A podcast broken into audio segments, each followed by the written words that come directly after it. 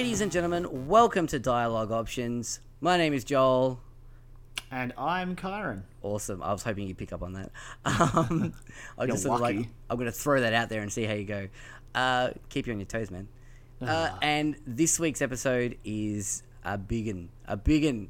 Uh, as you might know, in the last week, E3, the electric and uh, electronic entertainment expo uh, in Los Angeles took place, where a lot of big game announcements took place. Um, so we're not going to stuff around with anything today, like what we've been playing or anything like that. We're going to launch straight into it because there were a lot of press conferences and uh, a lot of big news to cover.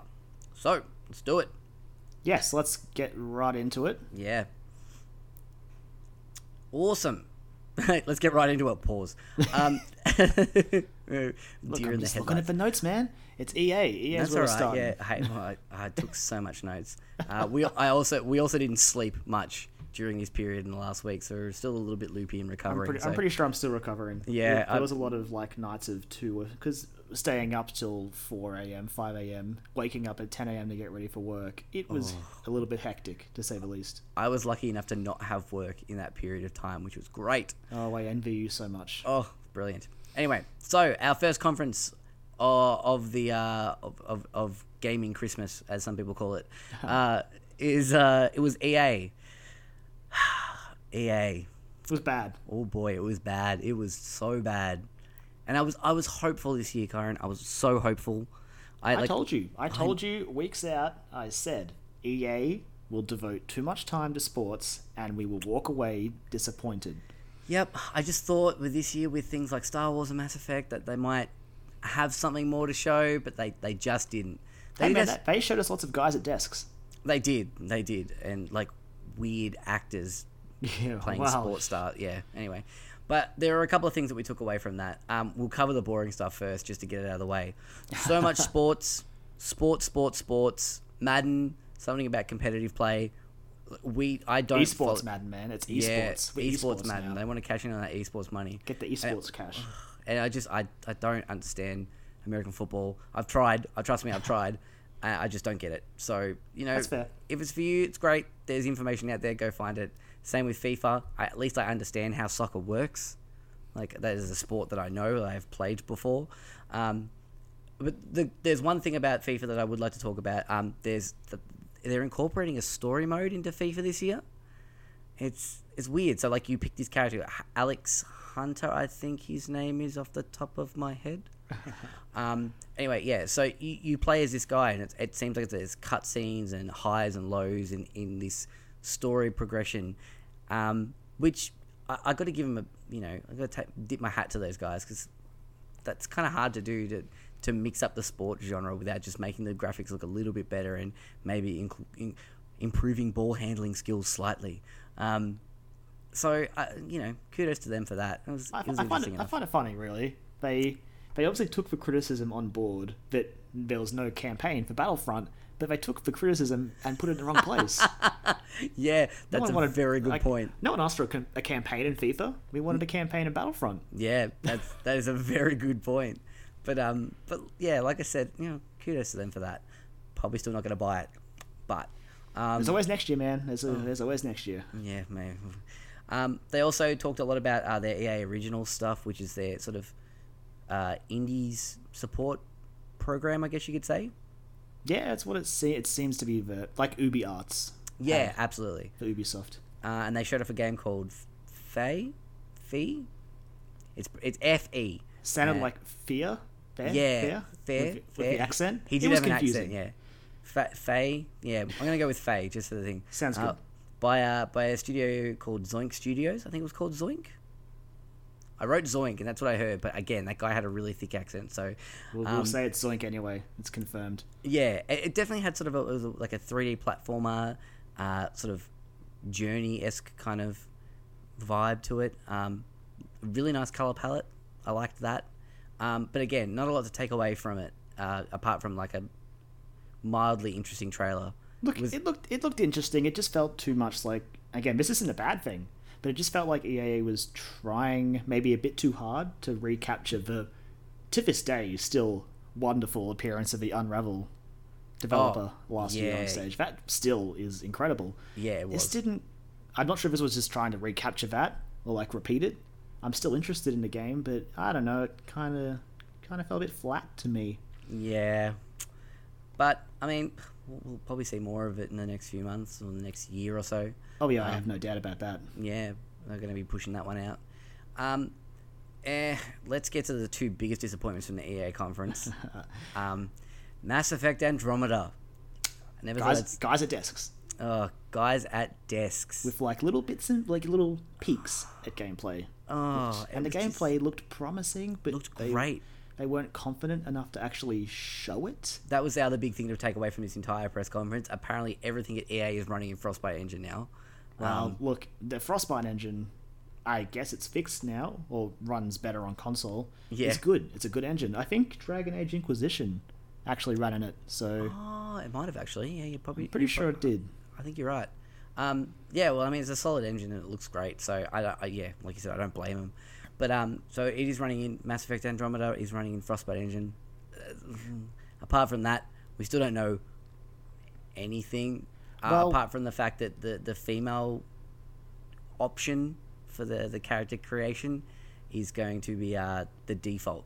Which is awesome. Yeah, I which think is I, good. It's very I good. think it's. I think she's Ryder. I think that's her name. Ryder. yeah, I think you're right. Um, yeah, that's it's that that's cool, but I As someone who played as Femshep in Mass Effect three and two and three, yeah, that's a good Yep. choice. Just bring, just bring Jennifer Hale back. I don't care who she voices. Just, just stick it back in there. Oh, she'll be in there somewhere, sure. I'll listen. I'll listen to Jennifer Hale all day. She's still on their payroll. She has to be. I Um, hope. Yeah, she's doing a lot. Um, yeah, so I, I I thought after last year where we had a very similar type of video, I thought this year we're going to get, you know, five ten minutes solid stuff. This is what it's going to be about. Little bit of setting, maybe a slight tease of something, and then that's it. I wasn't even expecting a release date to be honest. A lot of people Wow. were, but I I wasn't. I was like, I'd just be happy to see the game. I just want to see the game. It was Like- just it was just weird because at this point it was meant to come out in the holiday season, but that date slipped. Oh yeah. Now it's early next year, but that's even, Yeah. even like so. We say say that we are like seven, eight months out from release. I still would have expected just some some gameplay, like some actual gameplay, not like what we got in the trailer, which is looked like gameplay. I'm talking like UI, combat, exploring planets, just something, anything, Yeah. conversations. Like uh, it just it was such a It was a bummer. disappointment, uh, and that trend only continued later on when finally they the little splash came up with five minutes to Star Wars, and it's like, all right, all right, here we go. There's still 15 minutes left of this conference. You know, there's not much else that they can really talk about. You know, we've seen, we've heard a lot about Battlefield One, so they might show a new trailer for that, and that'll be the end of the conference. Cool with that, but you know, this is going to be Star Wars. We're going to hear something. We're going to hear about the future of Star Wars at the, at EA, who have all the Star Wars in, in the game universe. And what did we Um, learn, Joel? We learned that there are guys at desks working on Star Wars games. Yeah, they are. Lots of different studios collaborating together. Um, we saw Amy Hennig. She's making a Star Wars game. She is. Jade's making a Star Wars game. Yep, absolutely. Um, Uh, the Criterion guys, they're now working on Star Wars. Their Abs- Extreme Sports game cancelled. They're doing Oh. Star Wars. rip in peace. I was actually excited for that, but um, yeah, like so many. They're like, we've got all these people working on Star Wars. Yep, Yeah, they're working That- on it. that's basically it. There was that pre-alpha whatever footage they showed that kind of was just like, that looks cool. Yeah, okay, it's gone. It's gone. Forget it. Don't worry. Yeah, back, like back to the people at desks. it looked like Uncharted Star Wars, which is like I'm a- at a loss for words at how amazing that would fucking be.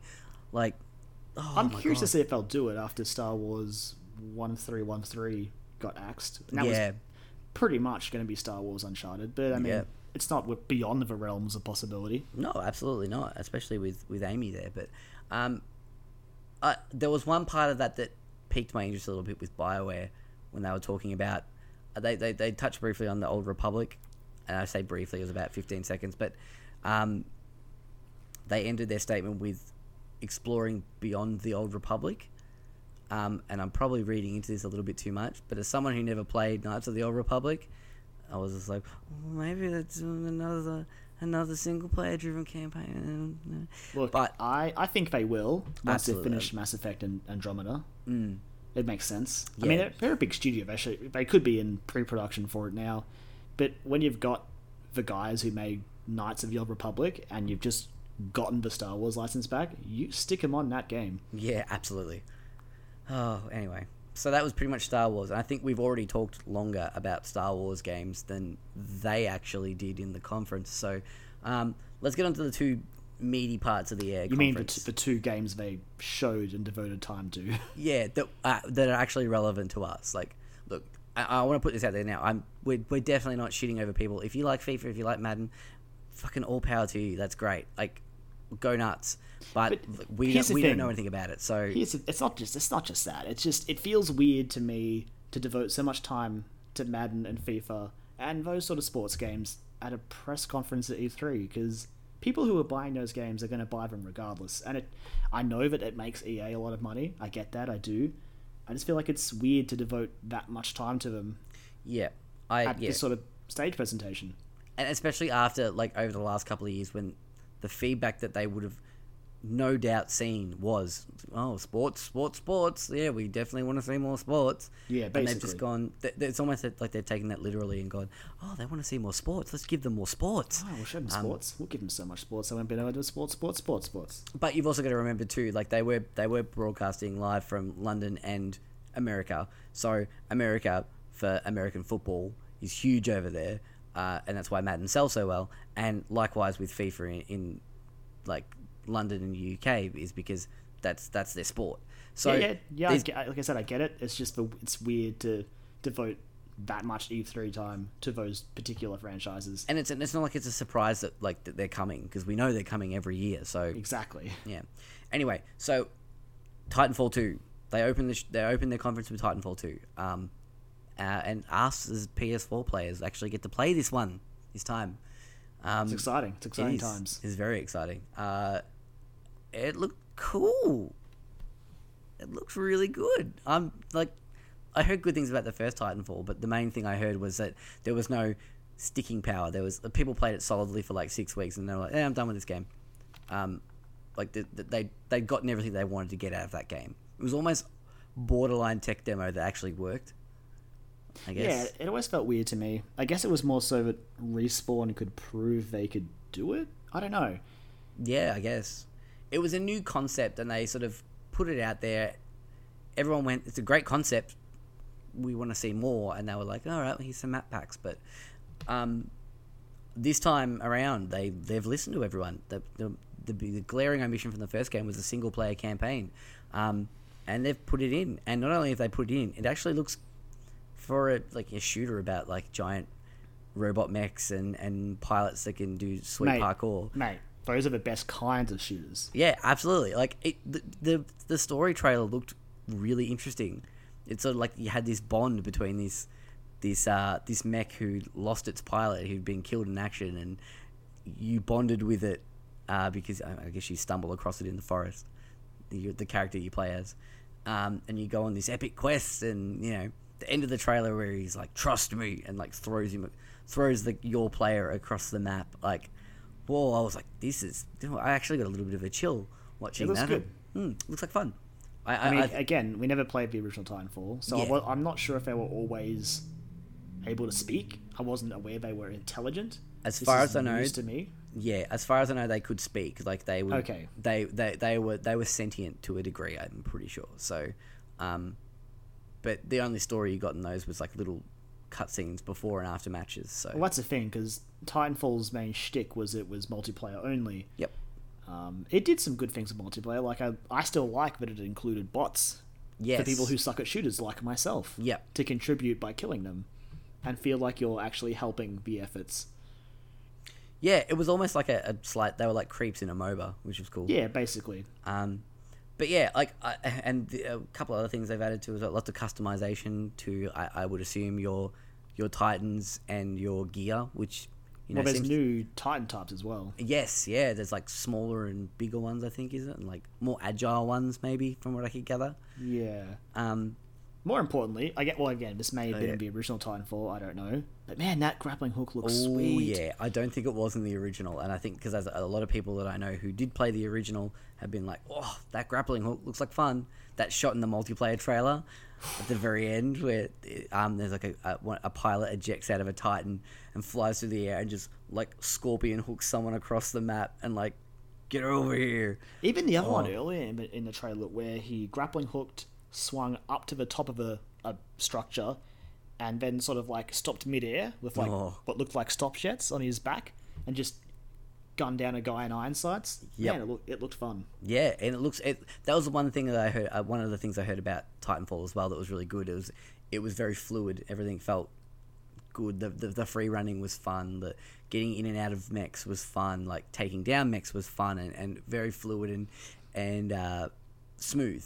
And it looks like they've carried that over into this one, which is great. Yeah, which is a positive because I wanted to play Titanfall, but I Same. couldn't. Same, yeah, definitely. So yeah, uh, that's coming out this year as well, October twenty eighth. Yeah, look, the thing that is interesting about that is it's coming out super close to the other game they actually spent time talking about, Mm-hmm. Battlefield 1, which Yes. um, I'm excited for that as well. Like, World War 1 is. I'm not excited about World War 1. It was horrible. Let's just be Oh, clear there. It's not not a good thing. Not a good thing. I just find it interesting that they're putting those two games out so close to one another. It's strange. And they were so open about it before the conference Yeah. as well. Like they were just like, "Yep, we're we're okay with it." It just seems like Titanfall 2's gonna. They don't really care about it almost because they know Battlefield's know. gonna. They know Battlefield's gonna sell. That game's gonna sell. sell. Um, Battlefield 1 is riding a massive wave of good buzz right now. Oh yeah, and like it, it, rightly so. I, I've never really played a Battlefield game in my life, but yeah, great. That looked really good. Like the big thing that stuck out to me was the big behemoth vehicles. The yeah, they're like Oh, They're like almo- the blimp and the armored train Yeah, and the, like, and the ship and oh. all that. Yeah. oh They my look fun. god! I, the, the uh, interesting story I heard. Um, Easy Allies, uh, the ex Game Trailers guys were talking about. Um, they played the demo at E3, and how like you know one of them got to pilot one of the the zeppelins, the big uh, the big zeppelins was one of the behemoth vehicles, and uh, it got taken down. But as it was taken down, it was in a capture point mode, and he managed to crash it on top of the capture point where there was a whole bunch of enemy players, uh, and it took most of them out. And uh, one of the other one of the other guys from Easy Allies was on the ground on foot and managed to go up there, mop up everyone, and capture the point back. And uh, but all he could see was this giant zeppelin on fire, just crashing into the ground. And I was like, "That sounds amazing." That, That's the thing. Like Battlefield has Battlefield moments like that, Yep. and no matter how hard other shooters try, they never quite replicate them. no, That like it's hard. Like Battlefield does that sort of stuff so well. Like the way it just really nails the scale of combat. Like Yeah. 64 player mayhem, that's just insane. like Yeah. I still remember the olden days of multiplayer games where you were lucky to have well, yeah, like six v six. Hey, hey, Hey, Are you I know forgetting- Overwatch does it. No, are you okay. for, are you forgetting Mag for PS3? That was 64 I'm- players. I'm trying to forget it. I bought that game. I have a promo copy sitting somewhere, and it can stay there. yeah, it wasn't good. Um, I love the idea of it, but Yeah. the execution was terribly. it was ahead of its time. It was the Dreamcast Sure, of let's FPS. let's say that. We'll say it was ahead of its time. It was the Dreamcast of FPS. I'm gonna get shot for that. Um, You will. But Yeah. Dream, Dreamcast actually did some things right. yeah, well, Mag didn't. uh, but ooh, what about uh, lots of uh, dynamic destruction and weather, like the, The destructible buildings. My only issue was like I was just looking at it going, man, this game looks so good. It won't look that good on my PS4. No, no, it, won't. just won't. That was definitely running on PC at Ultra on Ooh, some sort of monster gaming rig. Even But- their like hour long like tournament they did afterwards was all on PC. Yeah. hey, it looks really good. Well, that's the best version. You got to show off the best version of your game. Exactly. Um, but yeah, look, looks really good. That's coming out. Did they I'm pretty sure it's November. November, isn't it? Hmm. And that was EA, pretty much. So look, there was some good stuff there. There was well, two good things there. There were two games that were like that they showed. Two games that were interesting, and it was funnily they put them at the start and the end of the conference. But um, and then we a few hours later, uh, what what was it? Six in the morning.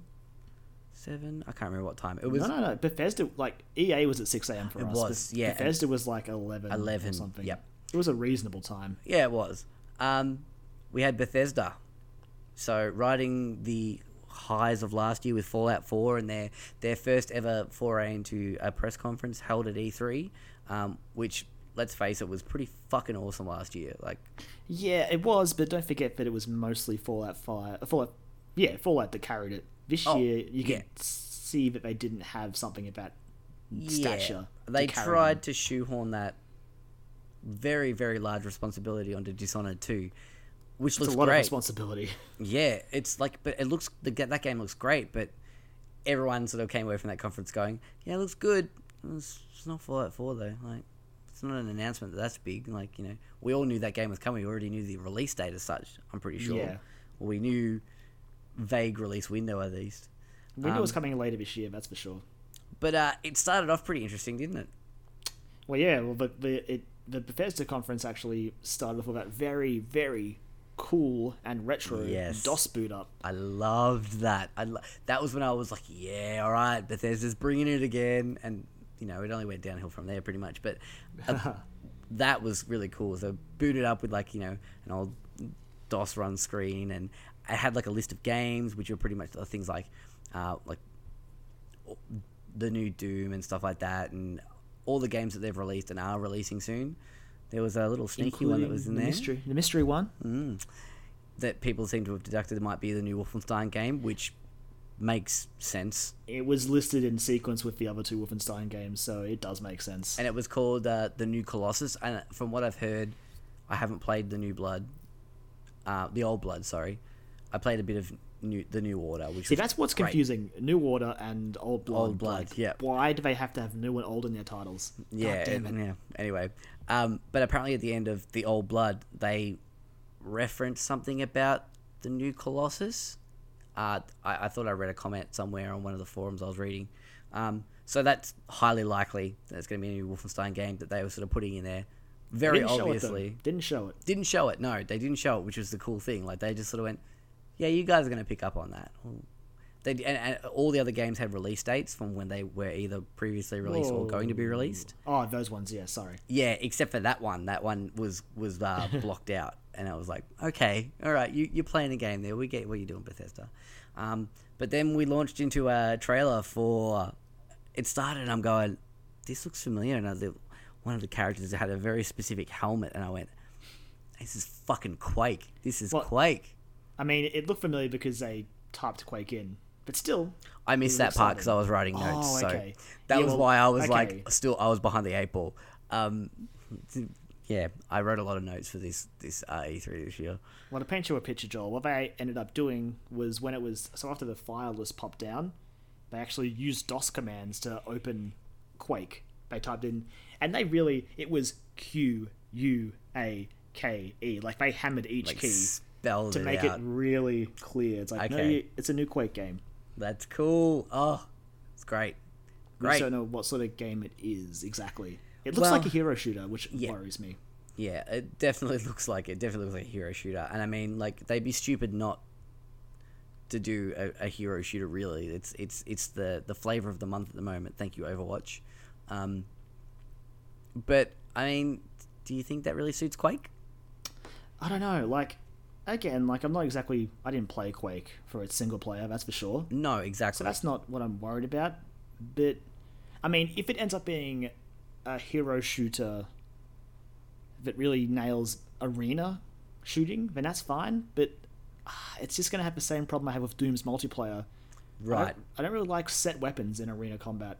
Yeah, that's yeah, that's fair enough. And if it's a hero shooter, I can only imagine that that each character will have weapons and abilities that they can use, because that's what a hero shooter typically is. Yeah. Well, the thing that I think, uh, I mean, we play we play Overwatch on PS4, but it, from what I've heard about the experience on PC, it's a very Twitch based game. Quake Three, especially, was was like the king of Twitch shooters. Like it spawned the Twitch shooter genre almost. That that that style of game because it was so fast. It was so frantic. Um, so I I don't know. I guess the hero shooter format could work with that if they have interesting enough characters, um, and maybe build upon the lore that they built in Quake that I have no idea about. But well, it's worth mentioning, but it is also at, like they're saying it's PC exclusive, which is Yeah. exciting if you're a Quake fan. Because as much as I love my PS4, there's no argument really that they'd have to downgrade it to to port it to console. yeah, yeah, absolutely. But I mean, look, we'll see. Uh, there was no QuakeCon, really- man, QuakeCon. QuakeCon. That's when they said they're going to talk about it next, which you know makes sense. It's, Um, yeah, I wonder why. Then we move from uh, we move from as the, the that tweet that you told me about said that we move from uh, Bethesda's Overwatch to uh, Bethesda's uh, Hearthstone game. Yes, with, uh, Elder, Elder Scrolls Legends, huh? Yes. Yeah. Look, I, I'm I'm a sucker for a collectible card game. I like the exact i- opposite, Yeah. so- See, I like the idea of playing these games. I'm just terrible at deck building. That's the only reason it puts me away from those games, which is probably a good thing because I would have sunk so much money into fucking Hearthstone if I was better at um, building decks. But I mean, look, they're free to play. You can always just check them out and see what they're like, which is what I'm gonna do. Um, I have no emotional resonance with the Elder Scrolls universe. I haven't even played Skyrim. We'll get to that in a minute. Um, but I mean, I'll probably check it out. Yeah. I mean, why not? It's free.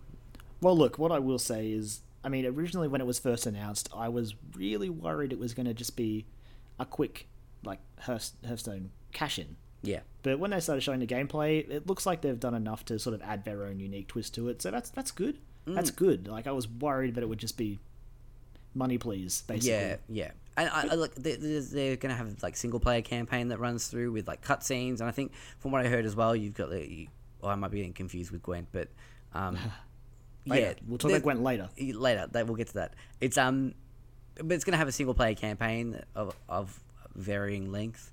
So that's cool that for someone like me, especially who just is terrible at playing card games against other people. But yeah, like I said, I'll probably check it out. They touched, they talked about it for quite a while, um, but I mean, there wasn't really much to talk about. They sort of went around in circles with it a little bit. I mean, because yeah, it's it's a card game, really. Yeah, what more can you say without getting people to play it? Which I think Exactly. they It's- announced. those are the sort of games that you can't just. It's really it's hard to really explain them. It's more of a download it and play it yourself, and you'll like it or you won't like it. Absolutely. Did they announce a beta for that one? Oh, I don't remember honestly, man. I like. I'll be completely honest. When that came up, I sort of tuned out a bit. yeah, I was again writing notes. So, um, I think there might be a beta for that coming up. I would assume there would be a beta coming up for that. But there were so many card games that had betas coming out. So, I would I would assume, uh, at the risk of making an ass out of you and me, but hey, man, just you, man, just you. yeah, just you. Um, You're on, you're going under the bus there. yep. Uh, excellent. Uh, next, they talked about uh, some Fallout 4 uh, DLC. Yeah, that's that's a game still, man. I It mean, a I've, game. I've moved on away from it, so Look, I have as well. I'm I'm I'm on the I'm on the edge about going back to it with Far Harbor because uh, it looks like apparently Far Harbor's excellent. Um, so I'll probably go back to it and play that. Um, but they announced a few new packs, uh, Incredible Machines, which gave like things like elevators and lots of cool little ah, Fallout Mousetrap. yeah yeah Fallout or, Mousetrap. or as I like to uh, as I put it. Um, have you ever played the game uh, The Incredible Machine on PC? Oh, I think I may like have back in school. Yeah, my like my computers back in school had it. It was fucking awesome. You had to like like puzzle solving using like all these like weird contraptions. You had to make your own sort of like Rube Goldberg machine to like get a yeah. basketball to a goal or something. Yeah, I definitely remember that actually. Now you Yeah. mention it, yeah, I do. I do remember that game. Yeah, I fucking love that game. And so that was like, well, it looks kind of fun, but then I remembered how much I hated building in Fallout 4. So It um, was not good. Like no, I it mean, wasn't. The controls just didn't work, and lining stuff up was difficult and unnecessarily tedious. And Now, was it just me, or did you see in the trailer for that? It looked like it had snap building. it did. Yeah. Um, I mean, there was some snap in the console versions That's previously, true, yeah. so maybe they're just Tweaking it. improving it. I don't know. It I just didn't work very well. Yeah, I hope so because the next uh, DLC that I talked about was uh, the Vault-Tec Build a Vault, where you actually get to design and construct your own vault. Which, and then I think you get to like run experiments. It was it was like more like a It's Fallout Shelter. it's Fallout Shelter, but just a bit expanded. Like you could run experiments on like your your vault dwellers and things like that. And I was like, that's kind of cool. Um, and then I must admit, I got sucked into the last DLC that they talked about. Um, I like I like theme parks and rides. Uh, it's like this weird sort of thing that I have. Um, so the the next announcement that they made for Fallout DLC is called Nuka World. I'm pretty sure.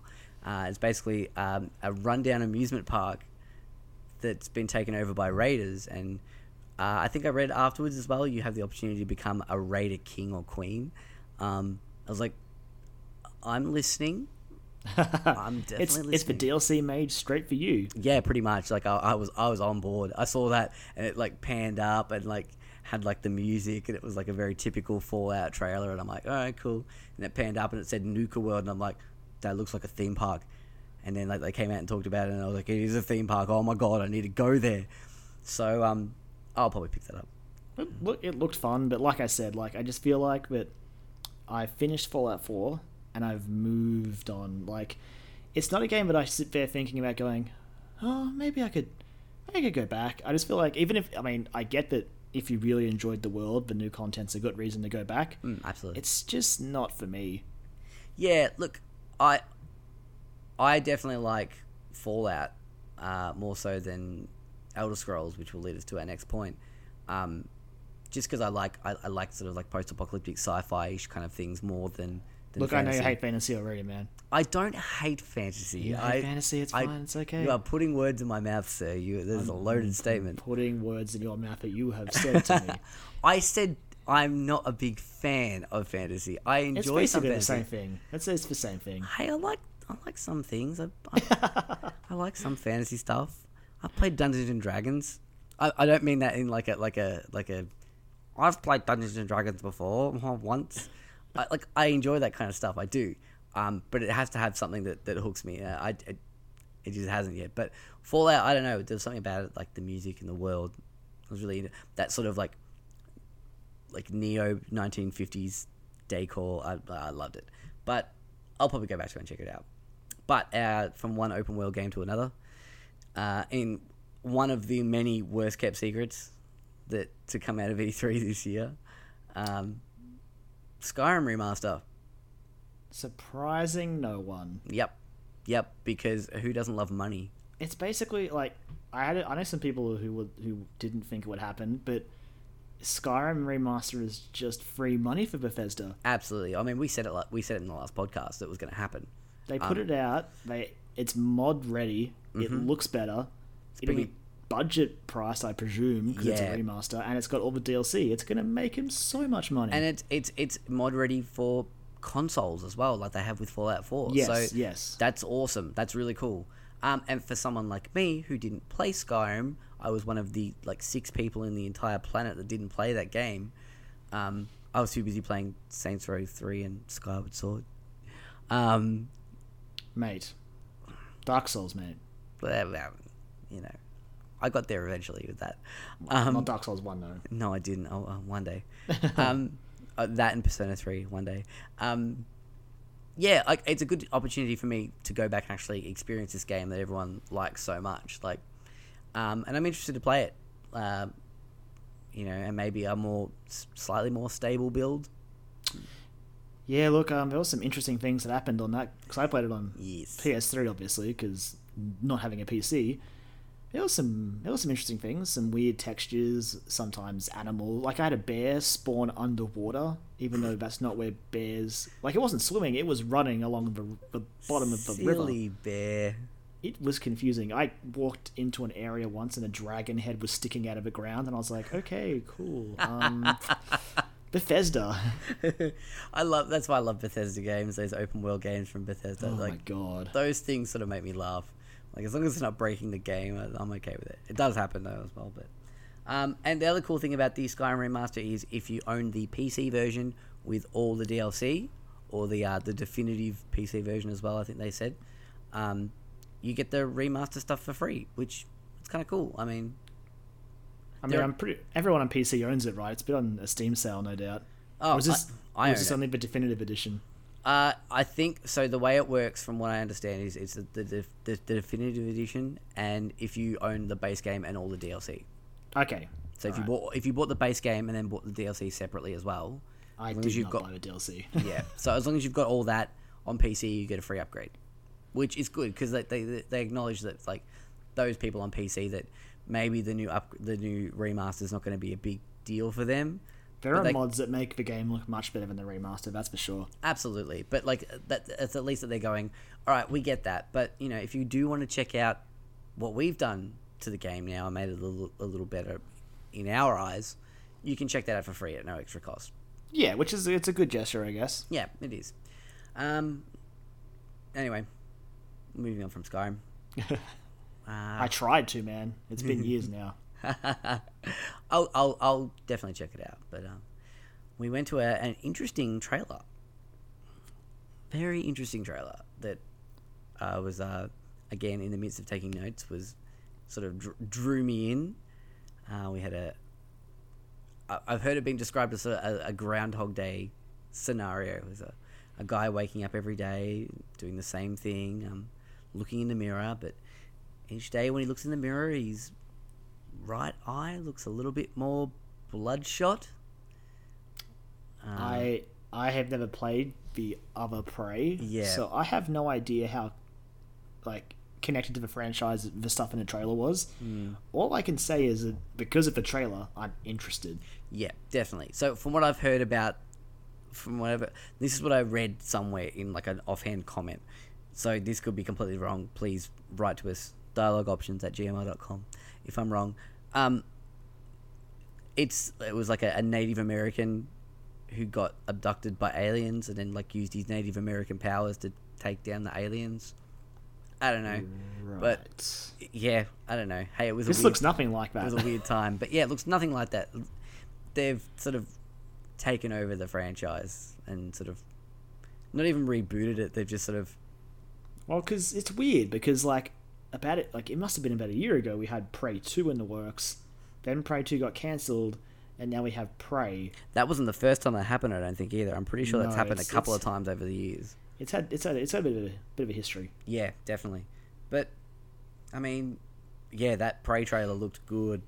It was a good trailer. It good definitely trailer. has my attention. There was some there was some very system shocky sort of first person Mm. wrench in hand sort of vibes, and that's interesting. Yeah, uh, it's yeah. I definitely want to keep an eye on. Uh, it's been developed by Arkane Studios, the guys that are making uh, Dishonored and Dishonored Two.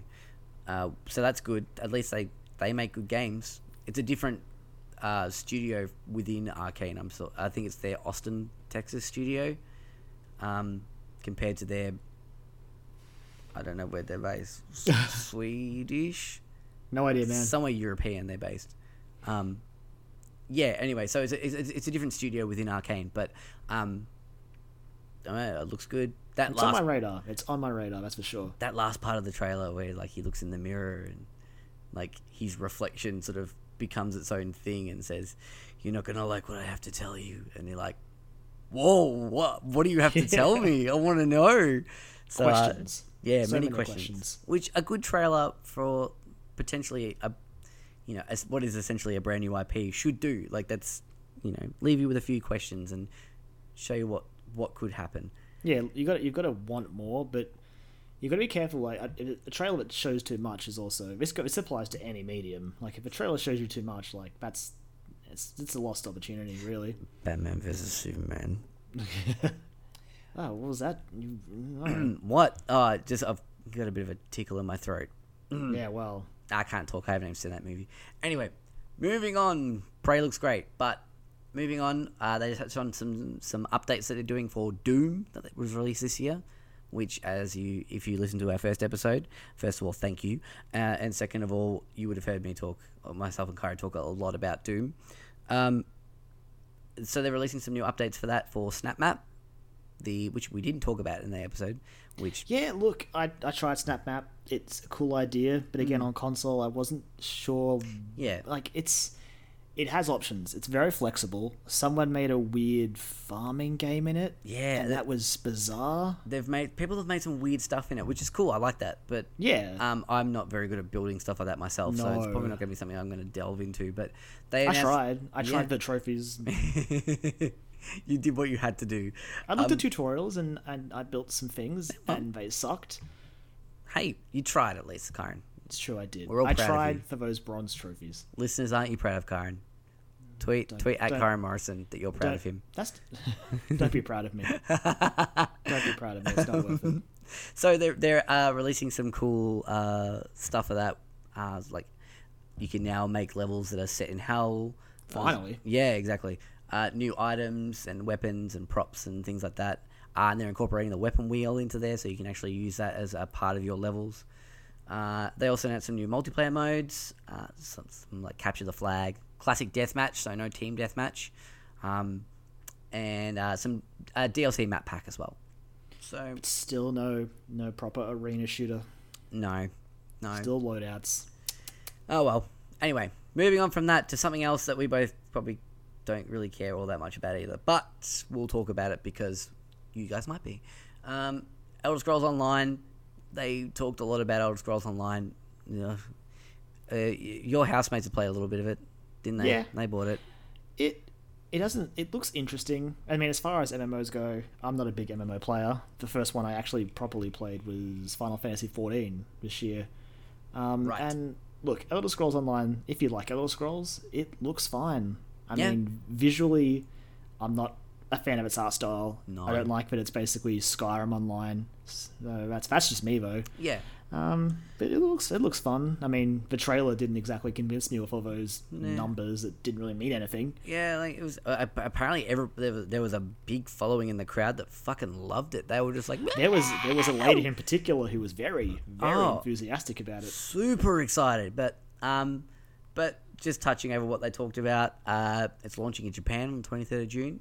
So today, They're too busy playing Final Fantasy 14. just to date that. Uh, yeah, exactly. Um, there's a Dark Brotherhood DLC. Uh, for Yeah, that, that's been on PC for a while. It's only just getting to console. yeah, the console so- release for that. Um, oh, and the the auto leveling system that they've got as well, which is Oh yeah, one uh, one Tamriel is it? Yeah, so Yeah. it's um, it's the ability to auto level content in the world to your player, like your character. So there's no like invisible wall saying you can't go there because you're not at this level yet, which is cool. So you can just sort of freely wander throughout the world and explore. I guess. I'm still not crazy about that idea. No, I, I again, we're we're not the type of players that, that that's marketing to, so we we can talk very little about that. But I mean, it sounds interesting. At least they're they're trying new things and uh, yeah, trying new things basically. They want to keep it going. I, I guess we'll see. Like I, at this point, it seems like it's here to stay. I just don't know how much longer for. Yeah, It's got a player base. Don't get me wrong, but I don't know. It doesn't look like it stands out to me no, personally. no. Uh, then Bethesda touched on VR, um, because that's the new hot ticket in town in the game. VR world. is the flavor, man. It's the flavor of a month. Oh yeah, flavor of a year, I guess at this point. it's all it's all VR and hero shooters. Um, When's, so, get, when's our first VR hero shooter going to come out? uh, Quake Champions maybe. Oh, God, maybe. Bethesda did say they are working on some VR titles. Uh, they had at their little event that was taking place after the conference. Um, they had uh, uh, like an interactive tour th- through hell in Doom uh, in VR, which sounded really cool. Uh, and they also announced that Fallout 4 is coming to VR uh, for the HTC Vive in 2017 sometime. Someone's going to die Yep. playing Fallout 4 in VR. Yep. It's going to happen. I I've read the book Ready Player One, and it's this is how it starts. Um, yeah, Cat so- Sword Art Online, we're, we're, we're coming straight for you. yeah, exactly. Yeah, like it's. I mean, for of, of all the games that have been announced, like the, like actual games, not sort of tech demo-y games for for VR that have been announced. I mean, Fallout Four seems like a pretty good immersive because it's a type of world you you would want to immerse yourself in, um, especially if you were really into that game. So I don't know. We'll see how it happens. Yeah, a- when, when when VR becomes affordable, for Yeah, me, exactly. I'll definitely look into it. they they had a demo of that running at their little event as well. So um, and then to wrap up uh, Bethesda's conference, they talked about Dishonored two. Now I they talked about Dishonored 2 in a very weird and staggered way. yeah, it like- was weird. Five minutes of gameplay, a couple of minutes of talking, some more gameplay, more talking. It was it just I didn't like it. I didn't You like know how what they it was? presented it. It was the same format that they presented Fallout Four in, but Fallout Four is a completely different game in terms of like genre of game. It's not like Dishonored is very from what I've, I've only played like half of the first one. I really need to finish the first one because I, I liked it. It was Um, good from what I played. I just because I played a stealth Mm. like sort of style. I didn't feel like I, I played stealth. My friend played lethal, and every time I looked at his screen, I was a little bit jealous. Right. I look. I liked what I played of it, so I, I want to go back to it. But it's um. It's a different game. It's a very like linear driven narrative experience compared to I mean, it's it's definitely li- linear in ways, but it plops you in an, an area. Yeah. and you can basically choose how you go about your mission. but it's on a different scale than what Fallout 4 was. So it's Oh yeah, like- definitely, you know, definitely different. Fun. It's not like with Fallout 4 with the demo of that you could go, you can go here and do this, you can go here and do that. With this, it's like, oh, you can kill this person this way or this way, which is it's good to see how that works. Um, it's look, they did talk a lot about it, so looks good. Look, it looks fun. The important thing is that Emily is a playable character, and she looks freaking awesome, Oh yeah, she looks as opposed to Corvo, amazing. who I don't care about at all, really. Uh, but he's still there. You can still play as him. you can still play as him, but who's not playing as Emily? She looks amazing.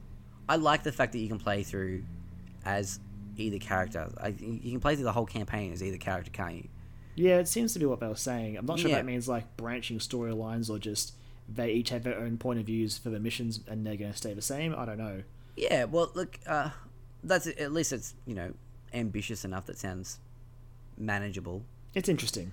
Yeah, uh, it's running in a new engine, the Void engine, so it's like the dynamic weather effects, uh, and the the dynamic weather affects the gameplay as well. So they, I think they showed was it a sandstorm?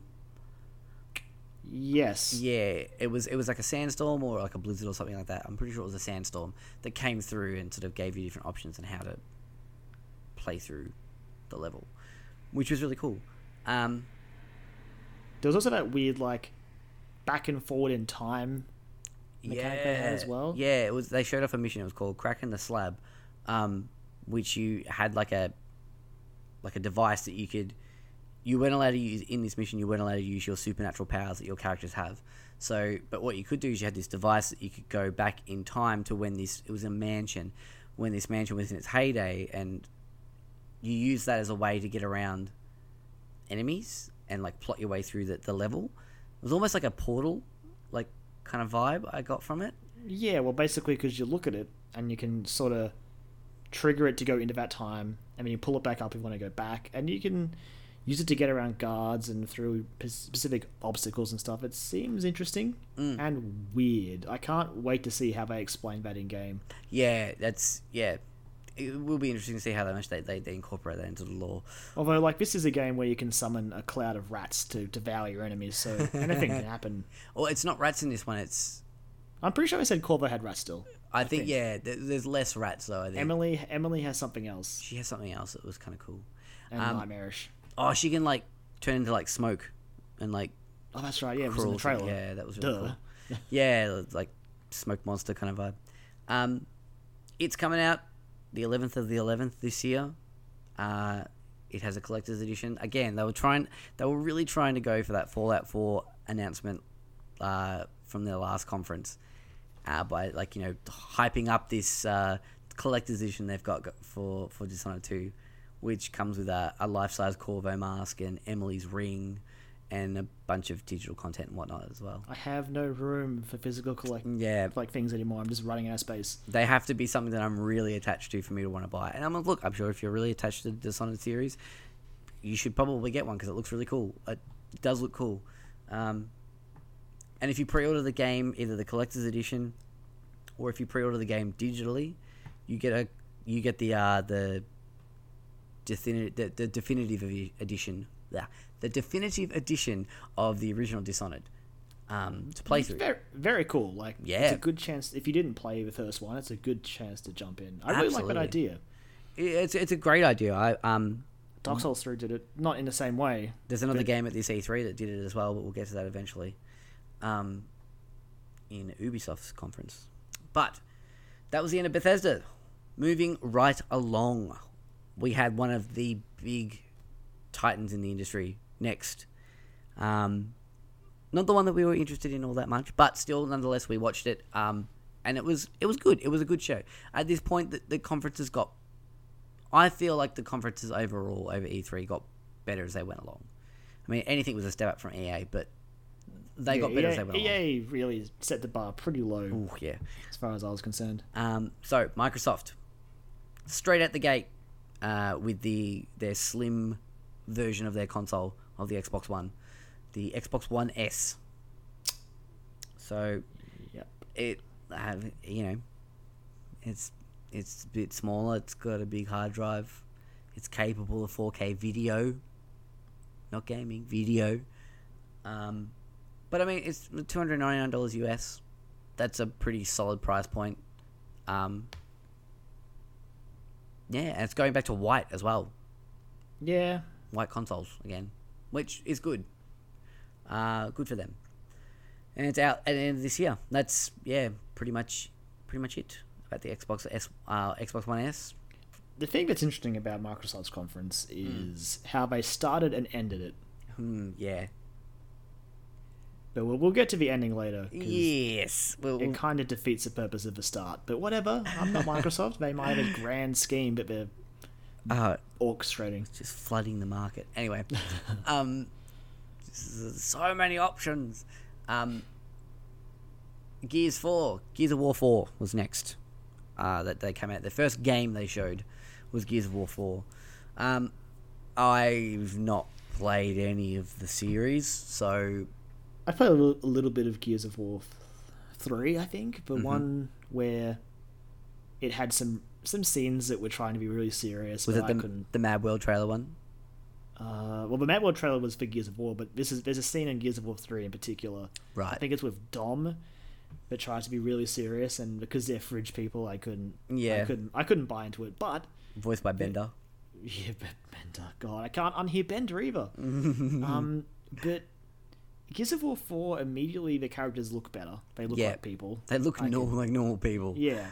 Yeah. And the, the demo they showed actually seemed very set piecey, very Uncharted in It nature, did have a very Uncharted vibe for it. which is interesting. It seemed a lot slower. Like I have, like I said, I haven't played much of Gears of War, but it Well, seemed 'cause Gears, Gears is very much get behind cover, yeah. shoot, and then move up through cover. Yeah. Shoot.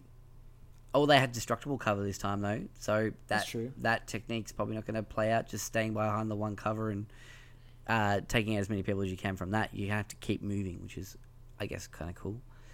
Um, but yeah, I'm I'm a little bit unqualified to talk about in terms of where it sits in the uh, Gears of War universe.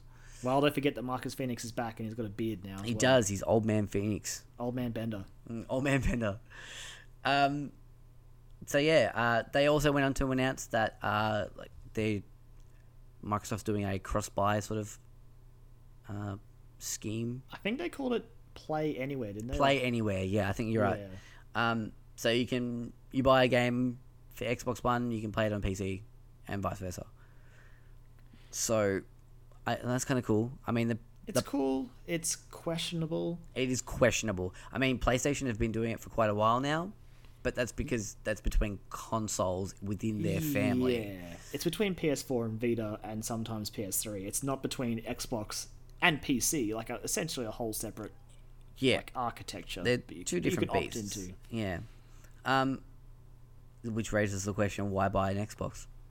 Yeah, that's what some people were very rightly wondering after Xbox's yeah, conference. especially the end as well. You know, that we're coming back to that. But uh, they then went on to Killer Instinct, announced that General RAAM from Gears of War, Gears of War, yes, no idea, man. yeah, a General RAAM from Gears of War. I'm pretty sure we're making ourselves sound really bad right now. We're like, I don't know. It's, it's probably going to happen a little bit through this whole We're not conference gonna part. we're not gonna touch much on it, Microsoft. No, really. they said that General RAAM's a playable character. It's coming. Killer Instinct on Xbox One has got some cool characters in it. I'll give It it does. that. The Killer Instinct characters. There's Battletoad in there, Oh, that's true. Yeah, that's true.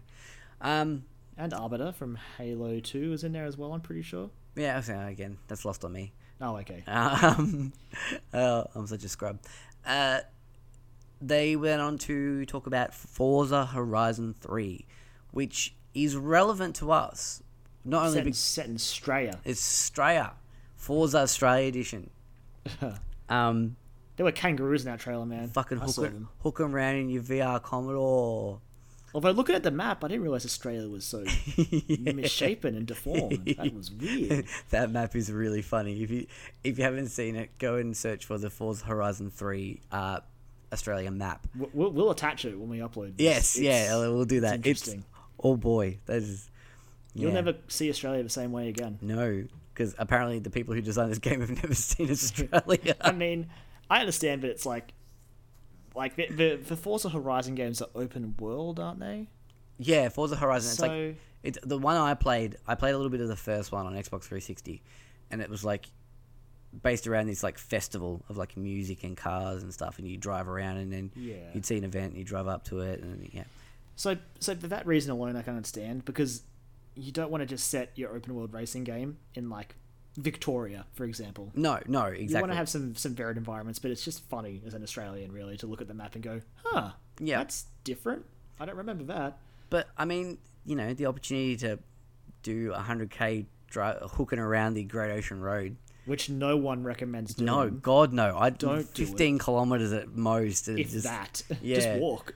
yeah, or just don't go there. Just Just ca- don't go. catch a bus and close your eyes. Look up a YouTube video. Yeah, play yeah. Forza Horizon. I'll play Forza Horizon. Yeah. Um, I, I, of the two of us, I'm definitely the racing guy. I, I like my racing games, but I don't have an Xbox 360, uh, Xbox 360, an Xbox One. Uh, if I did, I'd definitely be picking this game up, just because what I played of the the first Forza Horizon on on uh, Xbox 360, I really enjoyed. Um, so I mean, it's cool. It's coming out September 27th. Coming out this year. Uh, ReCore. Their next game they announced or talked about was ReCore. Now there was a lot of hype around this game. I mean, I'm not sure you want to say hype. Well, there was a lot of interest. Probably would be There were names attached that made certain people excited, namely me. Yes, yes. Like when you attach the name Keiji Inafune from Mega Man on there, and Armature, I believe is the studio, which is made up of the ex Retro Studios guys who made the near perfect Metroid Prime One for the GameCube. Like you certainly get my attention, Mhm. but the gameplay trailer didn't do much for me. It looked okay, didn't look bad. It was just. It was a little bit just. Meh. I feel like it, yeah, like nothing about it really popped, and not every game has to. no. But like the idea of having the different robots is interesting, Mm. but mechanically, like I don't think they did a very good job of showing me why I should care. I don't know. I just got a bit of a knack vibe from it. Knack. We don't talk about Knack. I actually heard someone compare how it plays sort of to Jet Force Gemini, which is interesting as well. Oh, But, okay. yeah, I don't know. Like I still am looking forward to it, but. It, I don't know. The trailer wasn't exactly what I expected when I saw it. No, no. I don't know what I expected, but it was weird. It You was know, they they introduced the characters and they popped up and yeah, it was it was okay. You know, I I I, I like I- again, it's not going to make me rush out and go. I need an Xbox One for this game. yeah, exactly. So it, yeah, Ugh. I'm just looking at what's next on this list. Um, You don't know my pain, man. oh, I I. I I, I'm I'm like you know I've got like pains for you. I'm I'm feeling them for you. Final Fantasy 15 stage demo. Whew. So yeah, they showed off the. I think it was the Titan. Yes, fight. yes. Yeah. Um, the demo didn't go very well. No, it did not. It was sort of the guy either wasn't very good at it, or the game was not responding properly. Because yeah, he was not not exactly winning the fight. No. And from what I've heard from people who were on the, the show floor and actually played the demo, it's apparently a pretty easy fight and hard to mess up. So I don't know what was going on, but it- no. Final Fantasy 15 didn't exactly come out of it looking good. That's for sure. No, it did not. It Not good for a game that's been in development for like 10 years and is coming out in a few months. And had a name change in the process. yeah, well, An went from being a, a spin off to being a numbered entry in the Yep. series. Yeah, so uh, that was that was a bit awkward to watch. Um, I mean, it was balanced out. They also revealed this was outside of an Xbox conference. This is Mm. this is the saving grace of 15. They revealed the wait battle system where you can actually freeze time mid battle to choose targets for magic and attacks and stuff like that. And that looks cool. Mm. It's just a shame that this demo will get more attention because it was in a press conference and it didn't go well. yeah, exactly. Um, it is a real bummer. It's a real bummer. 15 doesn't need bad press at this point because No, that game not. already needs to oh it needs to make so much money to justify 10 years of development Absolutely. It's um, I mean, I guess we'll see. It's only a few months out now. oh we'll see i'm worried i'm Mhm. scared Yes. Uh, then they moved on to the division. Uh, the first major DLC for it, which is the Underground. I'm pretty sure. yeah that's that's its name yeah Yep. Uh, so the Underground is uh, it's DLC, uh, the, the DLC is an Xbox One exclusive for a month. Shady i don't like that Back backdoor shady deals. Um, So many. It feels it feels weird to me. Again, I, I get exclusive DLC. I do. Like back in the days of Battlefield being with Sony and Activision being with uh, Microsoft, where they would get DLC early. Yeah. Uh, I still don't like it though. When people are paying for the season pass, and yet this one platform gets it a whole month early because Yeah. Microsoft got in bed with Ubisoft. Like it feels shady. it does. It feels really, really shady. Um, but luckily for us, we didn't play that game. No, I actually I was I when it came out, I was so close. Yeah, me too. I was like, I was- maybe I should just buy it, Going to get it. but I didn't. And now I'm at this point. I'm like, okay, I I don't have I don't have to play it now. I'm I'm in the clear. Yeah, I mean the stuff they're adding. The the, the next. Uh, so that that DLC, the Underground is coming out the twenty eighth of June. So end of this week. Um, I'm dating this podcast. Um, yeah. So the the one they announced after that. Oh no, that was at the Ubisoft conference, wasn't it? I'm pretty sure. yeah, you're getting ahead of yourself, man. I am. I am. Uh, my brain's frazzled. So much information. Uh, shortly after the Division DLC, they spoke about uh, EA Access members receiving access to Battlefield 1 a week before its release on October 13th. Uh, I think was the date. So yeah, if you're an Xbox, if you've got an Xbox or PC and you have an EA Access account, good- first of all, congratulations. Um, It, it always strikes me as an interesting choice to give people like access to the game a week before it comes out. Yeah, especially because like Mirror's Edge came out a week before, and not even press were allowed to talk about it because they, they, they had a review embargo still when it was in Yeah, EA access. review review embargoes are all strange to me. it's honestly, weird. So I mean, I get why they exist, but when you get stuff like EA Access and Yeah. games that come out early in one region but not in the other, it's just a mess. yeah, it's oh, well, oh well. But I mean, look, if you're an EA access member and you're interested in Battlefield One, you are in luck. So lucky you.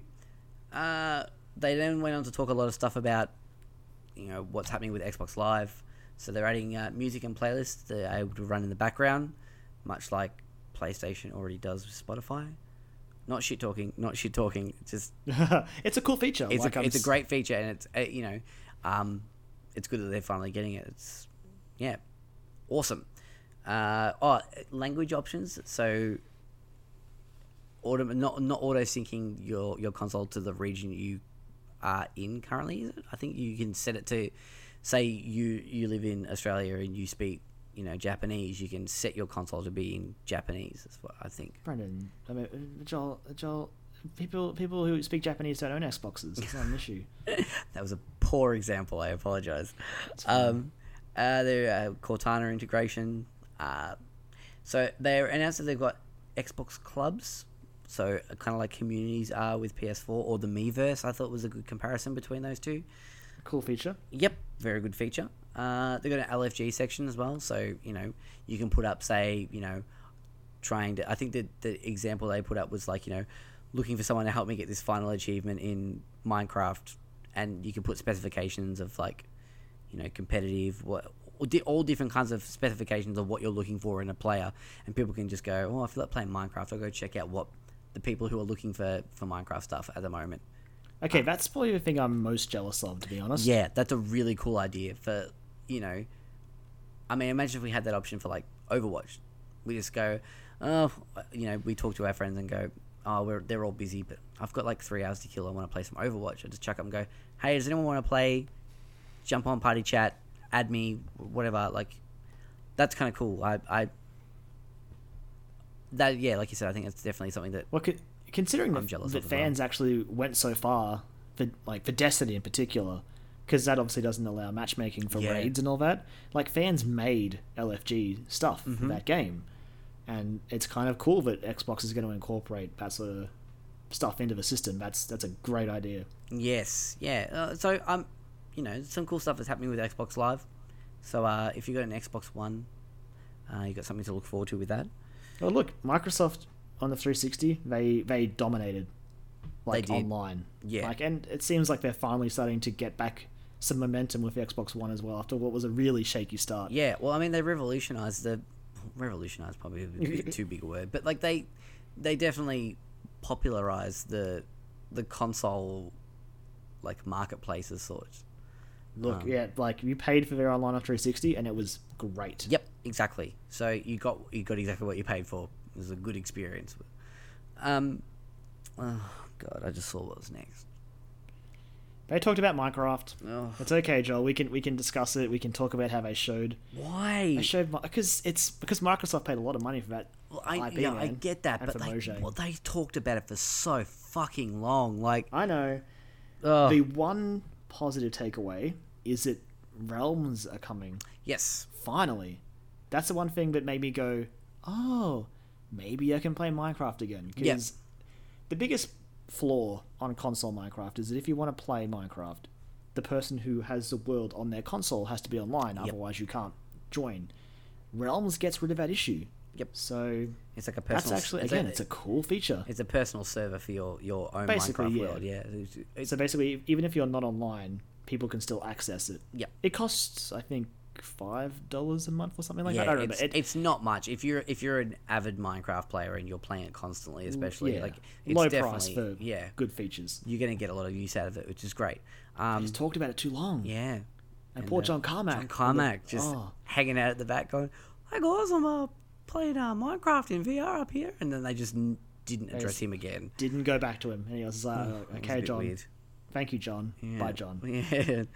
Um, uh, they then went on to talk about uh, Inside, which is the new game from the devs of Limbo. Um, Looks like Limbo, man. Looks like does. Limbo with color. looks like Limbo with color, which is not a bad thing. Not a bad thing. Limbo's a good game. Um, and speaking of Limbo, uh, uh, so so Inside's coming out on 29th of June. Um, I think it's coming out on PC as well same time. Probably. Um, It would make sense given yeah. the direction a lot of their a lot of their releases were because of this play anywhere scheme. They were like you know available on Xbox One and Windows 10 so that was kind of cool. But apart from that coming out on 29th Limbo is free. It was free for a week on Xbox Live but uh, Xbox One. But I believe they have extended that slightly I can't even keep track anymore, man. I feel like I've got Limbo on every platform. oh yeah like if, if you don't own Limbo by now then like, there's something wrong with you um, You've probably gotten it for free anyway. Check your email. It might be yeah exactly someone's probably sent you a copy of it. Search Limbo. Yeah. Um, but I mean, that's cool. If you don't have the game, pff, go and get it. Go and get it. Um, they then uh, put up a uh, list, or they talked a little bit about uh, a lot of independent games that are coming, or indie games that are coming to Xbox One. Um, so things like Below, Slime Rancher, um, and Stardew Valley, which that's cool because we all know that's coming to all the consoles now. Uh, it's coming to PS4, uh, the Wii U as well, which is cool. Um, I know my wife's going to be very, very excited about that. Uh, Stardew Valley is a cool game. Like, yeah, I definitely want to play it, so this will be a good opportunity for me to jump into it. definitely. Well, like it's. I assume that we'll have the multiplayer stuff. I hope The co-op console stuff, launch. yeah. I, if they, really if, if we do, it'll be a day one purchase for me because it'll be something I can play with with my wife. Um, now, this next game, I got, I this trailer really amazed me. I I hadn't really heard about this game before. Um, they showed a, it was like a gameplay trailer demo uh, of a game called We Happy Few, which looked like it looked like a Bioshock set in the 1960s with oh my god it was it looked awesome. It was the, the first sort of game reveal of E3 this year that I was like whoa what is this? This looks amazing. Like you know Prey I sort of had that with a little bit but this one really hooked me. Um it showed like a guy sort of sitting at his desk, not really happy with what's going on, and someone coming in going, "Oh, you sure you're going to come to such and such's birthday party this afternoon?" And don't forget to take your happy pills or your joy pills, I think it is. And then he decides to not take the joy pills, and he, the world starts to fall apart around him, and everything doesn't look so bright and rose colored anymore. And then he goes into this birthday party, and oh, oh I don't want to spot. Go and watch the trailer. Go and look up the E3 demo for We Happy Few. I like. I'm gonna. I was just gonna gush about it a little bit longer. Um, It looks good. Um, the the reason I heard of it is because is because Jim Sterling. I'm pretty sure is doing voice work for it. oh, excellent. He's got a good voice. Yeah, but I mean, 1960s Bioshock essentially, and if that's the case, then sign me the fuck up.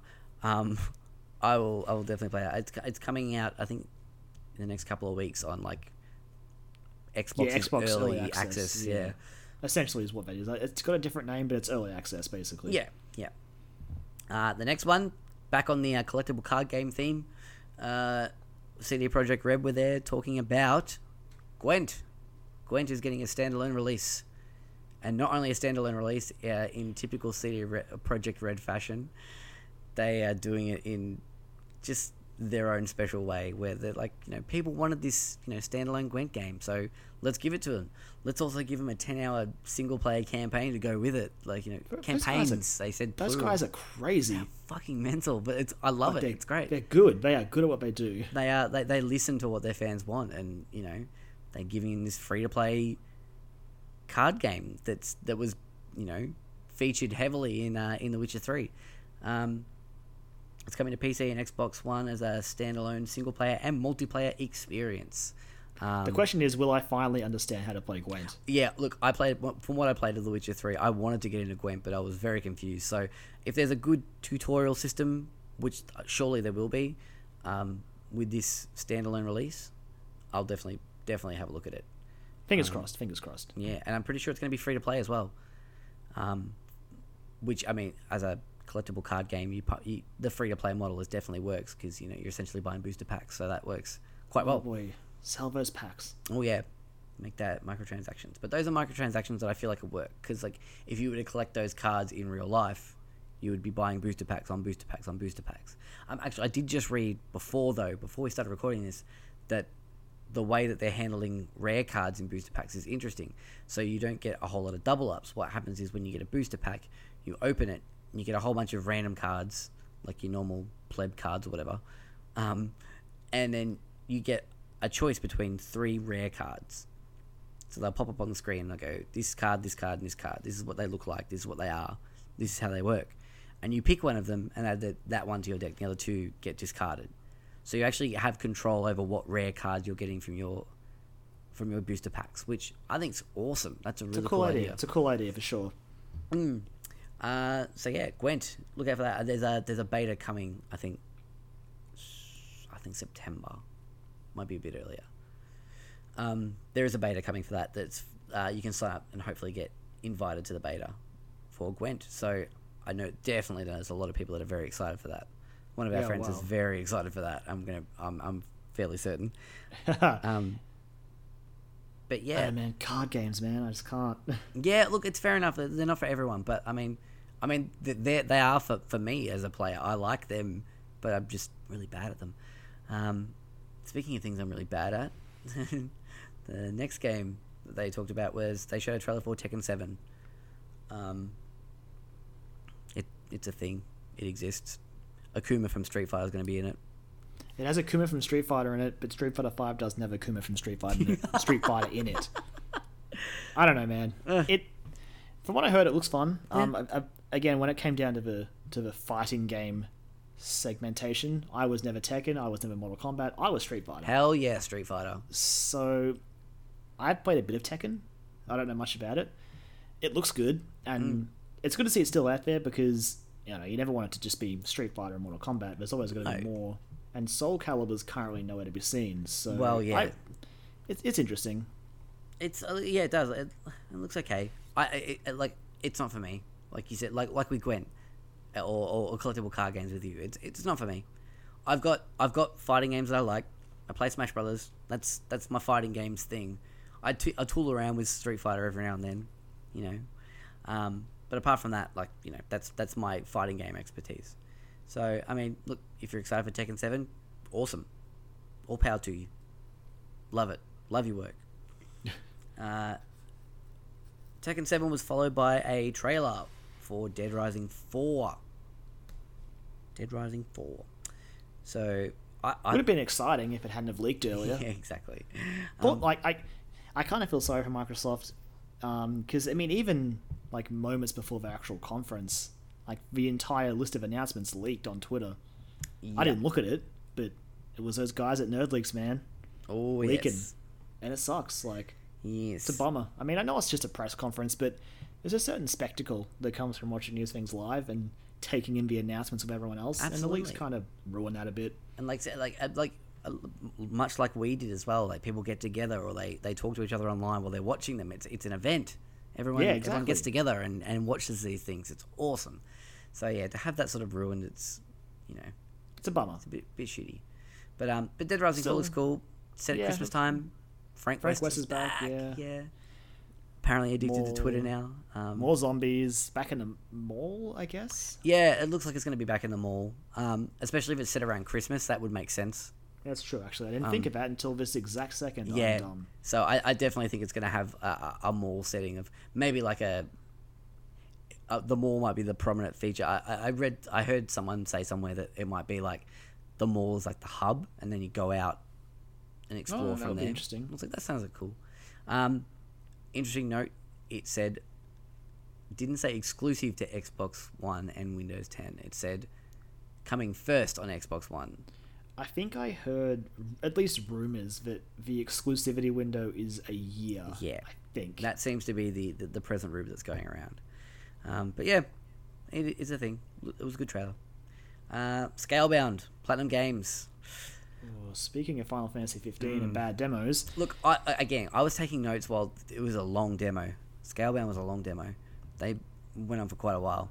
Um, it's because the boss fight they did in co-op kind of went on for a long while. Yeah, and, and like I was taking notes. So every time I glanced up, I was like, "This looks awesome!" It, you know, Platinum Games, and then I back to writing notes. Um, but yeah, th- when I rewatched it again, I was like, "Okay, this is the shines seemed- come off." It seems to have the same issues that TMNT has, that just came out from hmm. Platinum Games, wherein because it's co-op, the bosses have to have more health, and because of that, you just kind of feel like your attacks aren't doing anything, which is strange because that's usually the exact opposite of how Platinum Games games actually work. Yeah, Like normally, you every attack you do is amazing, and you fling enemies all over the place. But you just it's hard to do that in a co-op sort of game. Maybe the single player is better. I don't know. I didn't actually. I don't know if they showed any at E3 this year. no, Like that first that trailer from last year still looks good. yeah, it does. It looks really cool. The co-op stuff it isn't selling it to me honestly. Yeah, that's which is a shame. I mean, Cool idea, but I just don't know if it really works for the sort of action game that Platinum make. Really. yeah, yeah, absolutely. But I'm really excited about this next game. Oh my god, Sea of Thieves, uh, Rare's new title. Um, They let Rare make something. They let Rare make something, and boy, did they make something! This game looks fantastic. Like, it's it's a pirate MMO, basically. You you get together with your friends, you pilot a ship out into the seven seas, and you have epic combat, like sea warfare with other players in ships, and you can be in the ship when it's sinking Oh as well. yeah, there's like people can get left behind. Someone in the trailer.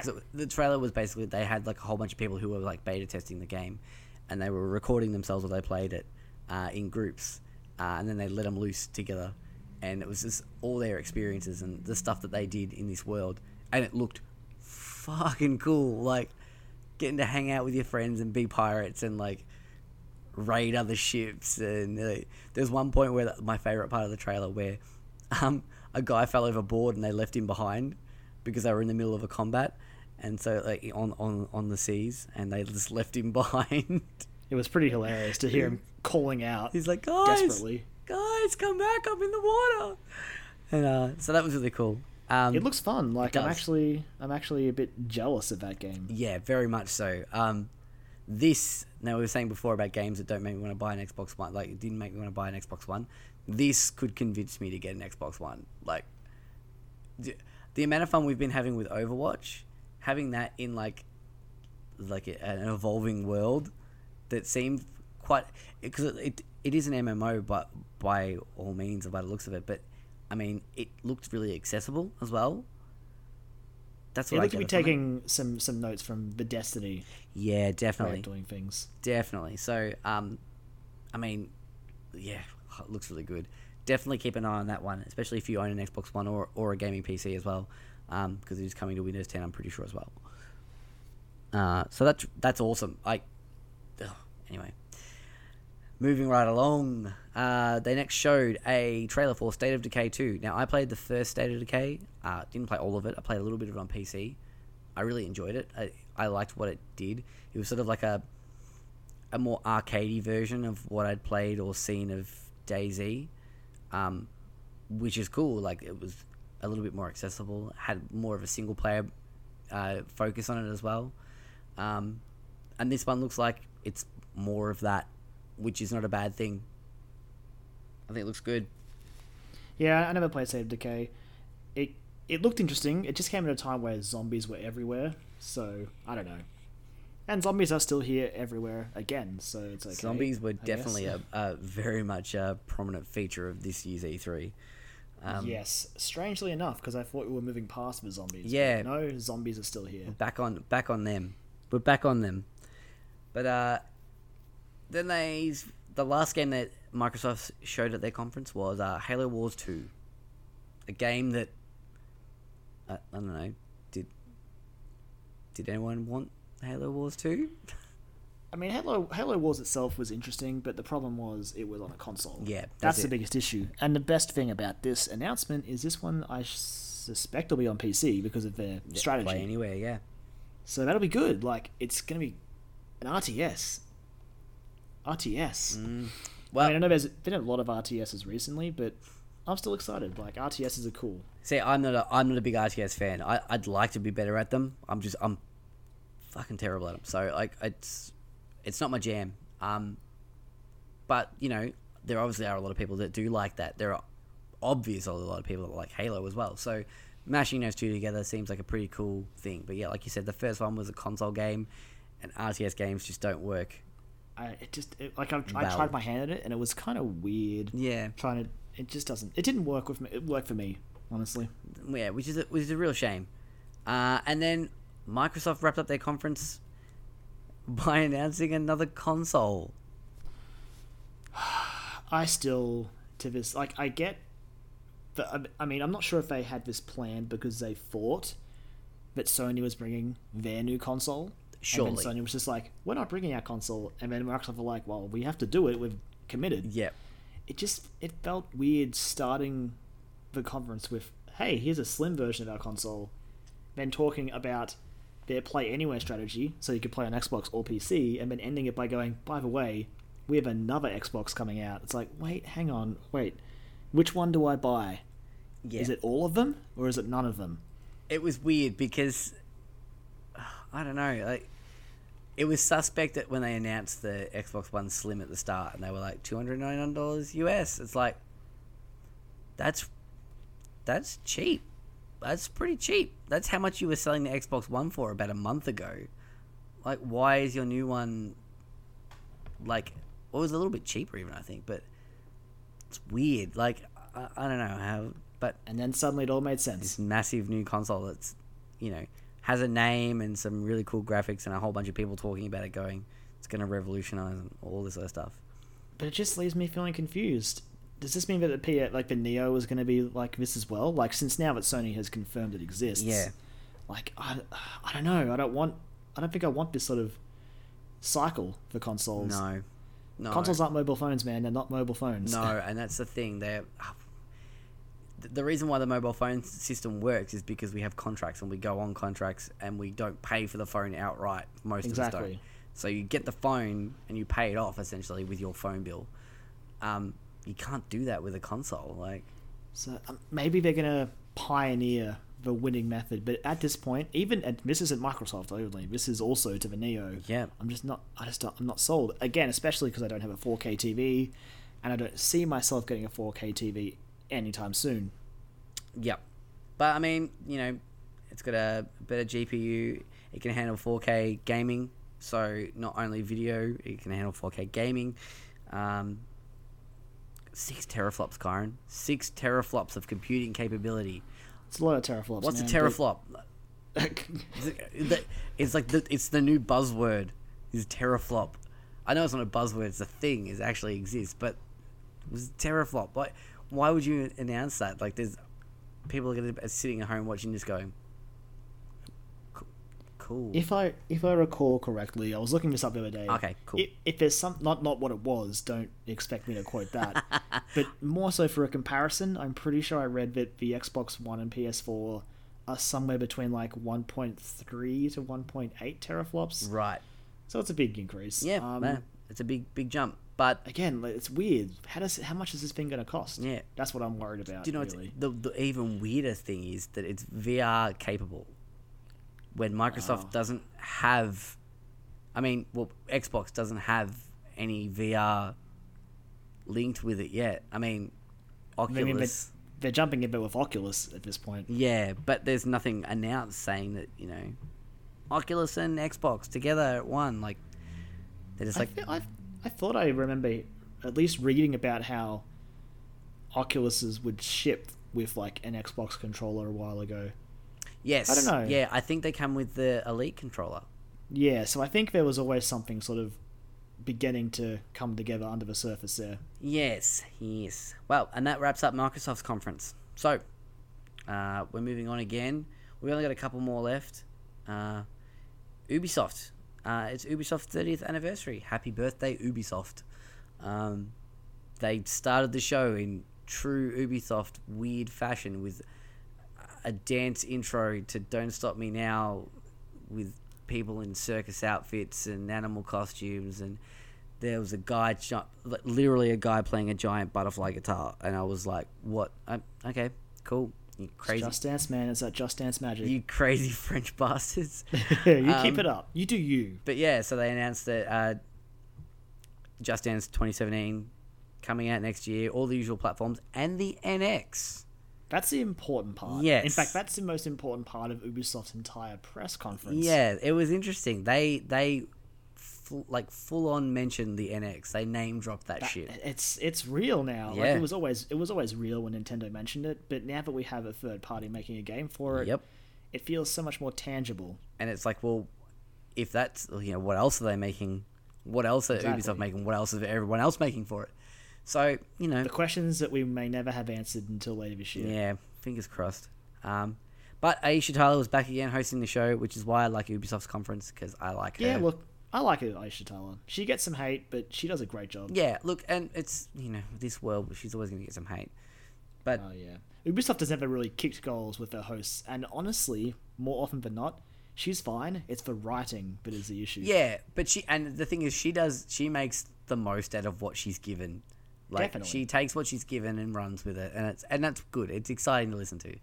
Um, they open their show up uh, after Just Dance with Ghost Recon Wildlands, which I think looks pretty cool, regardless of the terrible canned, um, like voice chat uh, audio that they had My in the game. But my, my my main issue with it, it just didn't show anything that I couldn't do in other games more than anything. That's really. true. Yeah, it is very true. But I mean, like, I like the setting of it. I like the the whole like the setup of it being like you know a a, a Mexican drug cartel taking over like Bolivia.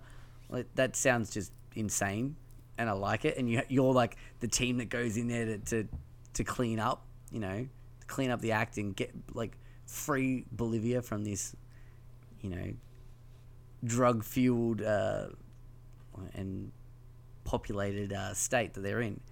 Um, I just I lost my thought train of thought then. Um, I was just thinking about It's all the crazy shit you could do in this game.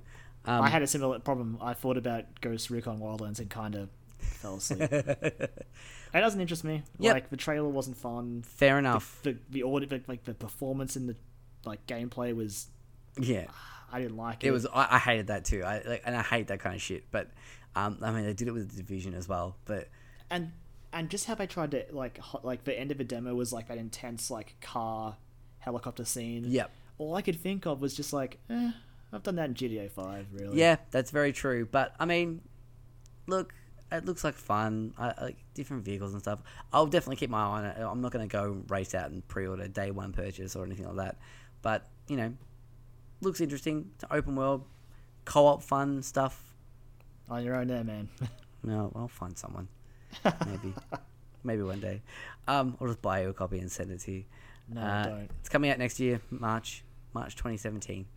Uh, they then moved on to South Park with the best title of game.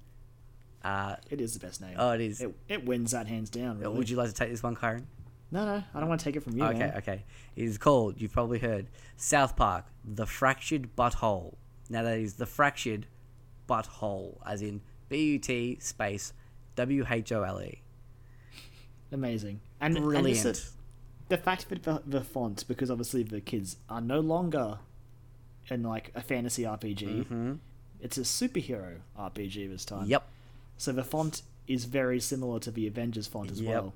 And uh, It's- uh, it's great. It takes place literally the day after the events of the Stick of Truth, and so you've been crowned the the king or queen. Oh, the- it was the king because you can't play as a girl in that game.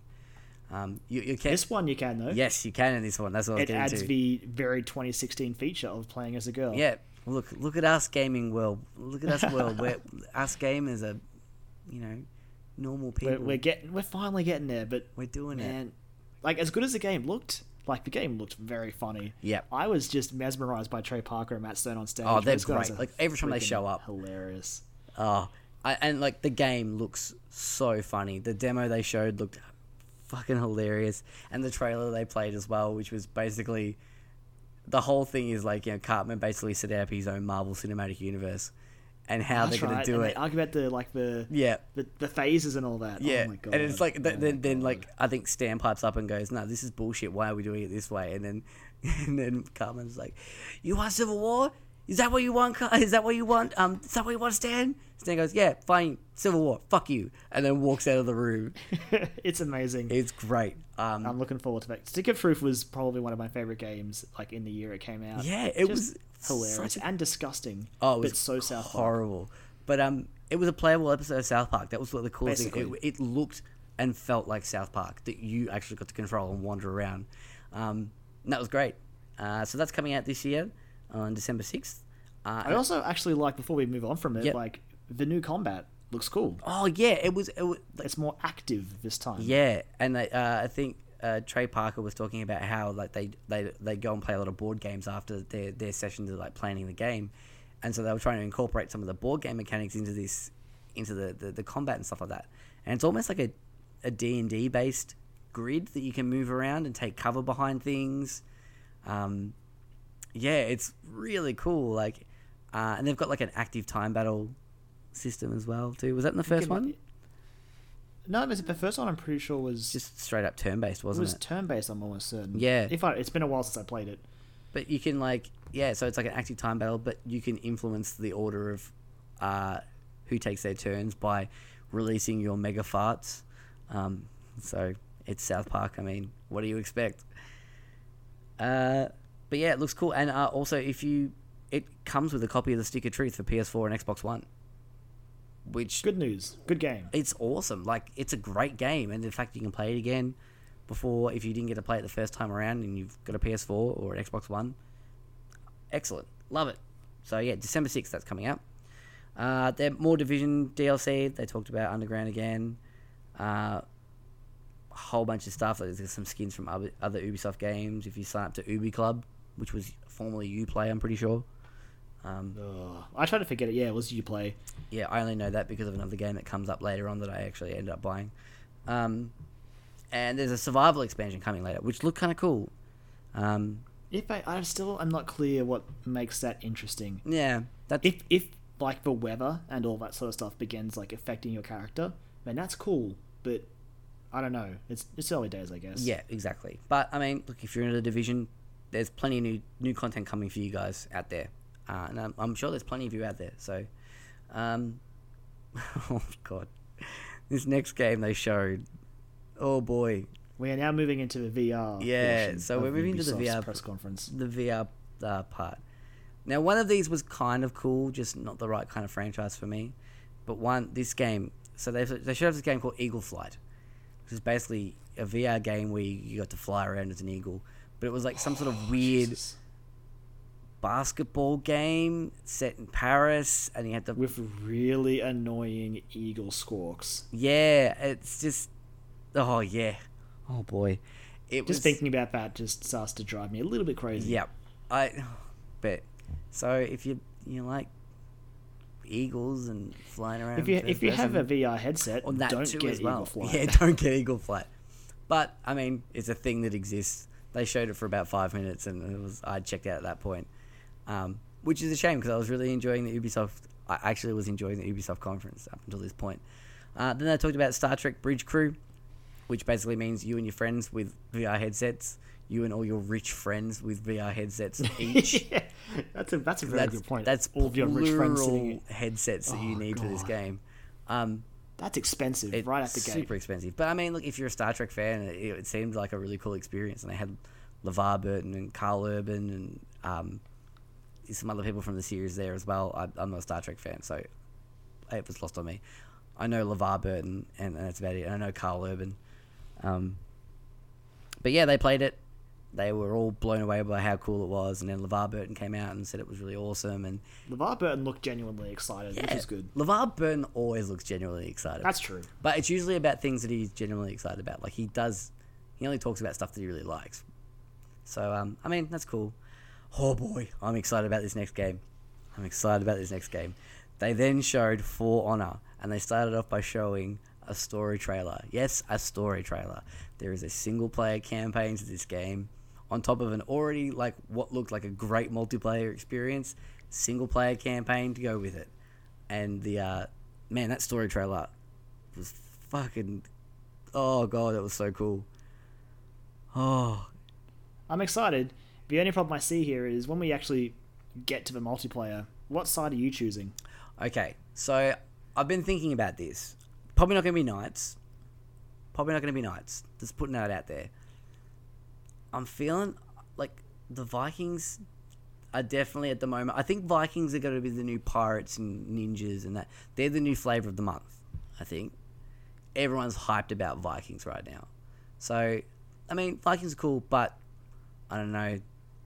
Those samurai look pretty damn cool. Some pretty sweet weapons, some nice katanas. I could I was gonna say because if, you if you pick Vikings, then we're never gonna play together because I'm only being samurai, only forever samurai. we can play together. We're just gonna play against each other. That's right. oh, I'll have to kill you then. We'll settle it on the battleground, man.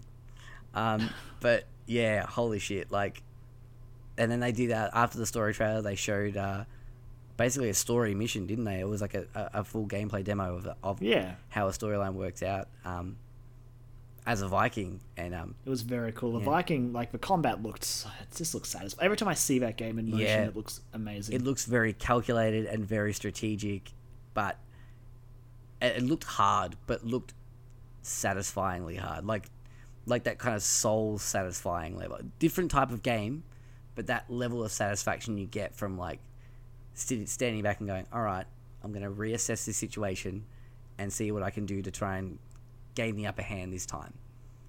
Uh, plus, Jason VandenBerghe was he's the He's an actual Viking. He's the best. Comes out with his cane and his He- massive he's a- beard. And, oh, He's a legitimate Viking. yeah, I'm convinced. and the best part is his genuine excitement for that game. Like he's his genuine passion for that game almost sells the game on its own. It's incredible. The game, even when it was announced last year, I was like, "Cool, I'm in." Yeah. Just take, I'm in. Absolutely. Only problem is it comes out 14th of February, which could conflict with another title that we're both very excited for. That we'll probably talk about in future episodes, most likely. Like I like I said, man, it's not going to come out Feb 14 over here. Yeah, that's true. That's very true. But I mean, for Honor, Feb- 14th of February next year, get hyped, get hyped for that shit, because we both certainly are. Um, they sort of a bit of change of pace next in the Ubisoft conference. Went on to talk about Grow Up, the sequel to Grow Home. It's coming out uh, August this year. Um, yeah, sort of looked like a little building on the existing game that uh, that play. I've not played it. Um, my wife Ash has played it. She loved it. She got super into it, and so um, I'm no doubt we'll be picking up the sequel to that game. But I, I worry they're doing too much with it. Like taking it beyond what was great about it, which was how simple it was. I don't know. Yeah. Maybe it's just a irrational fear. that's true. But s- some of these games really benefit from how, not simple, I guess, but how easy they are to pick up and dive into. Yeah. And sometimes when they get bigger and like just filled with more stuff, they sort of lose sight of it a bit. The trailer didn't indicate one way or the other. It's just I worry sometimes about these things. Yeah, but I mean, well, we don't have long to find out. But yeah, like I said, uh, uh, our household, my household, will most likely be picking that one up. So uh, I might have something more to say about that uh, in passing in future future episodes. Uh, the next game I was super excited for because it was a mashup of two series or two games that I really fucking like. Uh, Trials, the the motorbike platforming game by RedLynx, and Far Cry 3 Blood Dragon, which almost was my game of the year that year. For it was like a DLC game. Oh boy, that was so cool. Um, you know, neon drenched 80s sort of action movie, terrible action movie vibe. Um, loved that kind of shit. They mashed those two together up, uh, and you get Trials of the Blood Dragon, which is yeah, really really cool. The best part about it was it was available directly after the conference. Um, I picked it up. I've played it. I've finished most of the missions except some of the secret ones. Um, I also made a video about it, so I'm not going to talk about that again now. If you want to know more about Trials of the Blood Dragon, go and check out that video on our YouTube channel at Dialogue Options. Uh, and yeah, so check that one out there. It's really cool. Uh, and then they went on to talk about the Assassin's Creed movie. Skip. It. We don't. We don't care. It's like There's a movie coming out. Michael Fassbender's in it. It looks pretty fucking terrible. Let's move on. Uh, there was a whole bunch of things about behind the scenes stuff, and yeah. Anyway, it was really it dragged the pace of the show down, which was it already It was, it was really weird. at this point was already around about an hour and a half long. Um, and then they wrapped up with Watch Dogs 2, obviously. So, Watch Dogs 2, I wrote here Watch Dogs 2 Hack the Planet. Um, more hacking, more stuff you can hack in the game. Uh, you can hack cars and like control them remotely and stuff like that. Um, you've got like a quadcopter drone you can fly now for like surveillance stuff. Um, a little RC car that you build. Um, the storyline looks like it's taking a lot more beats from the television show Mr. Robot, which I'm okay with because that show's great. If you haven't watched Mr. Robot, check it out. It's awesome. Um, look, I'm cautiously excited for this game. I'm not lining up outside the, the local game store, camping out five months in advance for this game. But, I mean, it looks fun. It looks like a lot of fun. We have definitely made improvements. Like Watch Dogs One, I bought and didn't care about, but this one, at least the protagonist doesn't look like he's going to be so broody and just. The story hopefully will be less serious than the first one. He looks. I like the idea that the the the, the DedSec in this game, um, because it's set in San Francisco. Yeah, San Francisco. Um, the world looks great. Like it looks vibrant and alive. Looks colourful. Yeah. And it, it's next gen only finally. Well, Yes. I guess at this point, current gen, not last gen. Yeah, exactly. So hopefully we'll get a game that looks as good as the original one should have. Looks like what it should have been. Yeah, it's gonna be an Assassin's Creed One to Assassin's Creed Two thing. It's gonna be the same thing like that. Well, oh, hopefully. Like Assassin's Creed 1 to 2 was a huge leap. Yeah. Which is, uh, yeah, it may not be as huge, but I feel like it's going to be the same type of thing. It's like, we're going to take what we. Th- The first one was a bit of a, like a proof of concept, and now we're going to take that and make the game that we wanted to make, you know, four or five years ago. Um, I don't know, like, it, it looks kind of cool. I like the, yeah, like I was saying before, the fact that uh, DedSec 3D print their guns. They got these taser guns and weapons. Like there's like this weird swinging weapon thing that they researched, um, and they 3D print them. Like it's all these little cool things. I was like, I could get behind this. I was going to say, actually, that's one thing I did like about it. The inc- Excuse me. The inclusion of, like, a taser so you can actually do non lethal Yeah, stuff. Like, exactly. the biggest thing about Watch Dogs 1 that always weirded me out was using guns. I'm like, I'm a, I'm this cool hacker, and yet I'm carrying, I'm packing this AR and shooting people. Yep. What is with that? And it felt not- weird. Yeah, not only the fact that you're using a taser as a weapon primarily, or this this cool like melee weapon thing that he's got. Like, I don't even know what it is. It's like a it's like a ball on a string or something. I don't know. Um, but like the, the the taser is 3D printed. They they produce them themselves. Like they they make these guns themselves. So that's kind of cool. That that adds to the um the flair of the game, I guess. Um, apparently, there's a Watch Dogs movie in the pipeline as well. Of course there is. Yep. Ubisoft didn't make that movie studio or that movie arm of their company for no reason. Yeah. Um, and uh, the PS4 gets Watch Dogs 2 DLC 30 days before anyone else. So, hooray, I guess. Ubisoft is jumping in bed with everyone. Apparently. of course they are. Um, Division for Xbox Yep. and Watch Dogs Two. they're sharing the love. It's like you get this one, this one. Next next time you will swap them over, and you. Um, Jeez. and there's a collector's edition. Shady. Yeah, shady backdoor deals. Um, there's a collector's edition that's coming with a little RC droid that like features in the game. So that's kind of cool. Um, they closed the show out with a new IP called Steep. Um, it was like an action snow sports game set in an open world. Basically, you can just drop in on these mountains and like snowboard or ski down them, and then you could like wingsuit around or like paraglide around and set different runs, and then send challenges to your friends and record or like replays and stuff and edit them and have like GoPro camera views. It looked cool. Um, I don't know. Looked I mean, it's cool to see that sort of game come Yeah. back. Like we haven't had a snowboarding game in a while, and it looked like, like an interesting snowboarding game. It was, it was almost like a social snowboarding game. and it sounded like you had like a decent amount of freedom choosing your path down the mountains as well, which is Yeah, interesting. yeah. So I mean, it'd be something to keep an eye on. It's um, well, it's, it's coming out this year actually. It's coming out in December. Um, so they announced it, and then yeah, which is kind of cool. And that's It Ubisoft. sounds, it sounds fun. I mean, it's it's not for me. I'm, I, I think the last snowboarding game I even played was probably 1080 snowboarding on a Nintendo 64. Oh, really? I think I played. I bought the the most recent SSX game, and that was fun. Oh, I forgot there was one of those. The most recent one, yeah, like yeah, like the rebooty sort of one. yeah.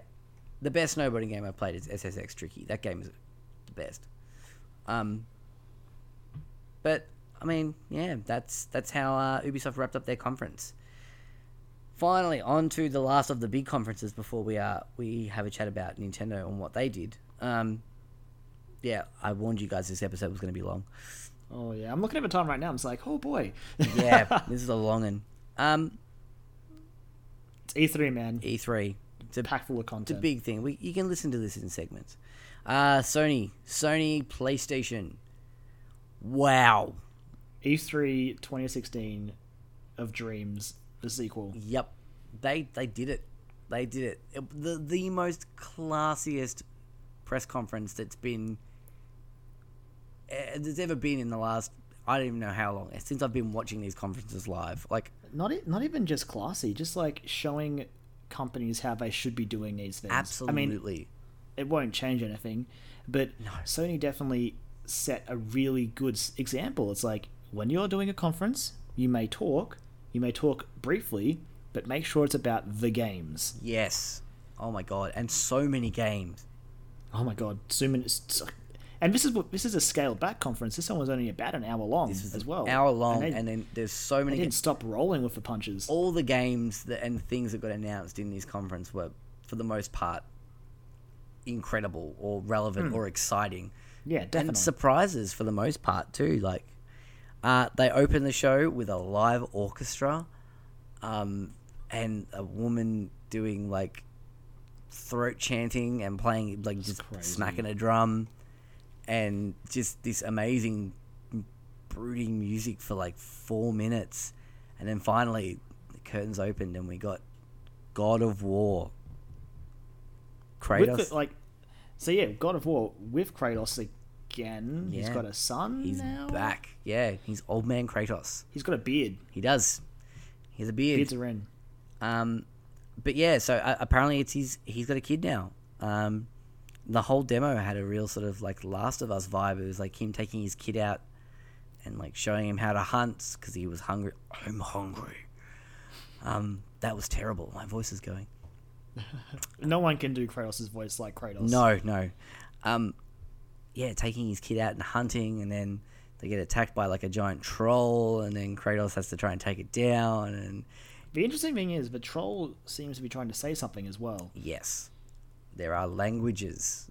They're dropping they're dropping hints about this world, but it seems like maybe Kratos shouldn't be there since it sounds like he's jumped ship. Yep, because it's a North.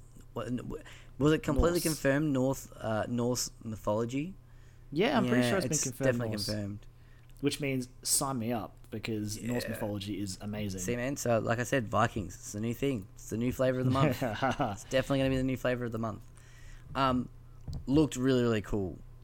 Um, lots of hunting. He had a rage meter, uh, and he still has Spartan rage. So I don't He has know. a magic axe. he has a magic axe that you can basically throw. Uh, apparently, uh, from like the game's lead designer, like you can throw it and then walk away, like hours later into the game, and then go, "Oh shit, I don't have my axe," and call it back.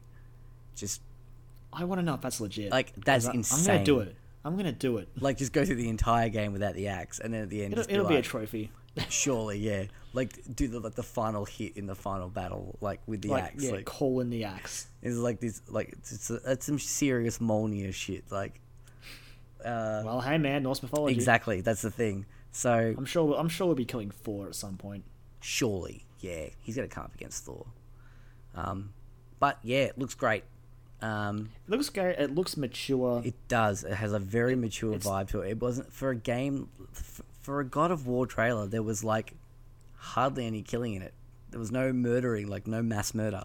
It was this sort of grounded, intimate experience. It was so weird, but I'm on board. Yep. Sign me up. Yep. Next, we have Days Gone, Sony Bend's uh, new IP that I think had been known as Dead Don't Ride, had been sort of been talked about. Uh, Yeah, beforehand. Dead Don't Ride was what it was known of uh, prior to this. Yeah, And I don't know. Personally, I wasn't expecting much from it, No. Mm-hmm. given Sony Bend's past work. But the trailer looked good. it did. It looked really Looked cool. interesting. So the weird thing was they showed a trailer after God of War, and then they did a gameplay demo at the end. That's how they closed the show out. Um, but yeah, it looked cool. The trailer was really awesome. It looked, you know, this biker Again- riding through this post-apocalyptic world again, and It's going for uh, a lot of. I'm seeing a trend with Sony games at the moment where they seem to be focusing more on more on like emotional storylines. Yeah, definitely. And the whole conference had that vibe too. yeah. The whole conference had There was a lot of feels in this conference. there was, um, and it was great. But I mean, like, uh, yeah. So it was yeah. You play as a motorcycle rider, possibly part of a motorcycle gang. I don't know. It was hard to tell. He had like patches on his jacket, so I'm not sure. Um, Lots of zombies. Lots of zombies. Lots heaps of zombies. zombies. So many of zombies. and yeah, like we said, sort of, it's all about him reflecting on what he had lost, um, in what the events that had transpired since, um, previous to the point where you start playing the game. Uh, then we move on to another big title, uh, The Last Guardian, release date, October twenty fifth this year. It's coming out. It's a real game. It's a real game. It's a Ten game that I'm, that I'm gonna play, and I'm. It's not gonna be as good as people want. No. I hope that people know that going into it. It's gonna be okay. No, it's gonna look.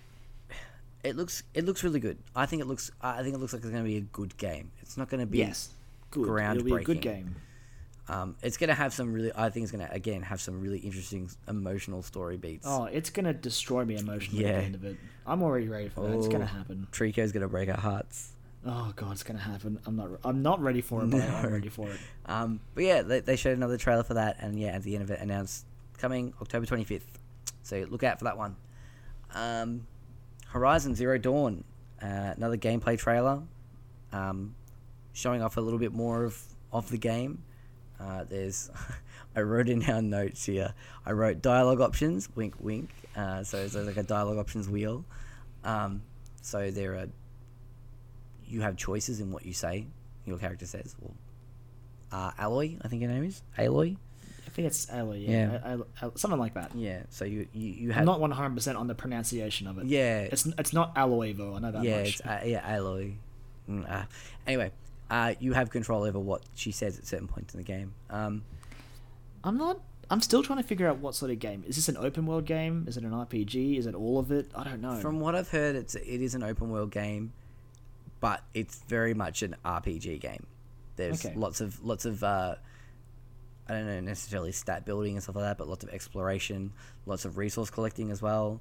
Um, there was a cool scanner thing that, that they had in the, the trailer where you could scan an enemy, like one of the the robot creature animal things. Um, you could scan them, and not only it, it would tell you like its strengths and weaknesses. Uh, it would tell you what it would drop when you killed it, so give you an indicator of like what resources it might have. Um, so yeah, that was really cool. Um, but uh, you can yeah you can hijack animals and ride them into battle. I wrote here, which is basically the way you tame them is you sort of eventually get up to them uh, when they're in their their calm mode, which is when they're all blue lights, and you get up there and then uh, you stab it in the head with this with your the end of your bow, and it sort of rewires it to you, I guess. So it's like it's like imprinting on the animal, and then you can ride it around. You've got a little weird robot horse thing you can ride around. um, Shoot your bow off it. Kind of be like robot Epona. I don't know. yeah, exactly. It, yeah, it had a little bit of a Zelda vibe to it as well, which is It looks interesting. I, I'm keeping an eye on it. I still don't. I wish it wasn't called Horizon Zero Dawn, Mm. it's but weird name. we have to live with it. We have to live with that being the Hey, name. look, the storyline might allude to some grandiose it reason. It had better do it. At the end, it's like that's why it's called Horizon Zero Dawn, and you're like, okay, fair enough. Oh, I guess so. That makes like, sense. Okay, fair enough. Uh, uh, following Horizon Zero Dawn, we had Quantic Dreams' new gra- new game, Detroit, which is uh, looked good. It looks better than Beyond Two Souls, which I did not like. Beyond Two Souls. I haven't played it, but I've heard enough It about it that I know that I don't really want to play it. It was a game that I wanted to like. Yeah. Because I like Ellen Page. Yep, and Willem Dafoe. I like I like Willem Dafoe, Mm. but it was weird the story because the storyline wasn't presented chronologically. It was kind of a mess. It was a weird experience. But Detroit looks better, Yes. and Detroit looks like it might have a better story than Heavy Rain did. So that's also promising.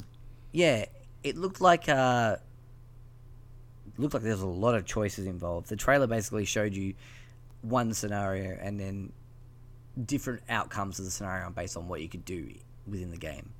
Yeah, Um, like basically you're talk, trying to talk down another android robot person Yeah. Who was like a who has a kid essentially Yep. hostage, and there was there were so many outcomes there that would alter depending on like how long you took, what sort of evidence you collected, conversations, all sorts of stuff. Mm-hmm. Lots of child murder. Oh, it was it was dark. It was super dark. It got again. Sony would just not fucking around with this press conference. Um, but yeah, it looks great. Um, there's no release date or anything for that. I don't think at the moment. Quantic Dream take their time. Yeah. that's how they roll. Yeah, so we probably won't see that game at least for a year and a bit. I'd say. it'll probably be at E3 next year. Yeah, I'd say. I think, and we'll get a release date then. Um, I'm gonna let you take this one, Kyron, because this is this is your jam. Is it because you posted a video of it and you were scared? Yep, it is. Look, I'm excited for this, but I'm probably not gonna play it. Basically capcom confirmed that the kitchen demo that they had at e3 last year was in fact connected to resident evil 7 resident evil 7 is going back to survival horror it is part of the series it's still canon it takes place after resident evil 6 and it'll be fully vr compatible when it comes out in january next year which is really soon You know what the funny thing is? Like, the ironic thing is with this game is it comes out the day after my birthday. Happy birthday joel Yeah. resident evil 7 Happy birthday. Never for sleep again. uh, if you haven't watched, if you haven't watched me play that game, there's two videos up on our on our YouTube channel on- Dialogue Options. I, go check them out. I'm sure you'll have a laugh. You'll have a much better time than I did recording those videos. Um, so enjoy. But yeah, It looks good. Like the demo is interesting, but I am annoyed that doesn't appear to be an, an ending per se. yeah. Whether it's because we haven't figured it out yet or Capcom is just trolling us, I don't know. but you know, it's fun. Yep. It, it's it's I didn't find it scary. Not to be that guy. But But you, this is the thing. You're you're you're very much a survival horror veteran. This is your jam. This is what you do. Me, I'm I'm a bitch basically. So um, I'm a big I old to say baby. though, like even though I wasn't scared, the environment was definitely uncomfortable, and I definitely Mm. I want to I want to know if that's like in VR because I bet it's an entirely different experience in VR. I'm feeling anxious thinking about that. Like I'm Imagine it honestly, being all around you, Joel. You couldn't look away from your TV because your screen was in front of you. I couldn't Joel. alter the volume on. Oh, no, Straighten to your ears, straight straighten your No. eyes. All you could do is close your eyes, man. No. That's it. no. It sounds amazing. What's wrong with you? There's no, there's nothing wrong with me. If I play that game, there will be something wrong with me. Um, that was the cool thing about this re- reveal. The reveal itself was amazing. They played this demo. It, they started with it just said before kitchen, and everyone's like, "Oh, kitchen, yeah." It was this VR demo that they showed. It was VR demo, wasn't it? VR, Yeah. yeah. Kitchen was a VR demo from last year's Yeah. E3, if I recall correctly. And then you, you basically go through this the scenario in the in the in this trailer and see all this stuff happening, and it's like, all right, cool.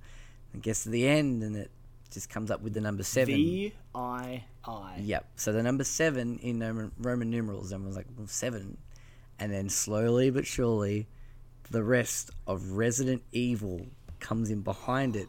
So the VII becomes VIL of evil. Brilliant. Best reveal Brilliant. all conference. All, all E3. Brilliant. Best reveal. Look, Easy. li- Done. again, I'm this game terrified me, and I'm not probably not going to play it. I want to be able to play it, trust me, but that reveal, goddamn, that was fucking clever, fucking brilliant. The interesting things are that it is apparently Resident Evil 7 in full version will also be first person, like the demo, which has got some people upset. I say bring it on, really.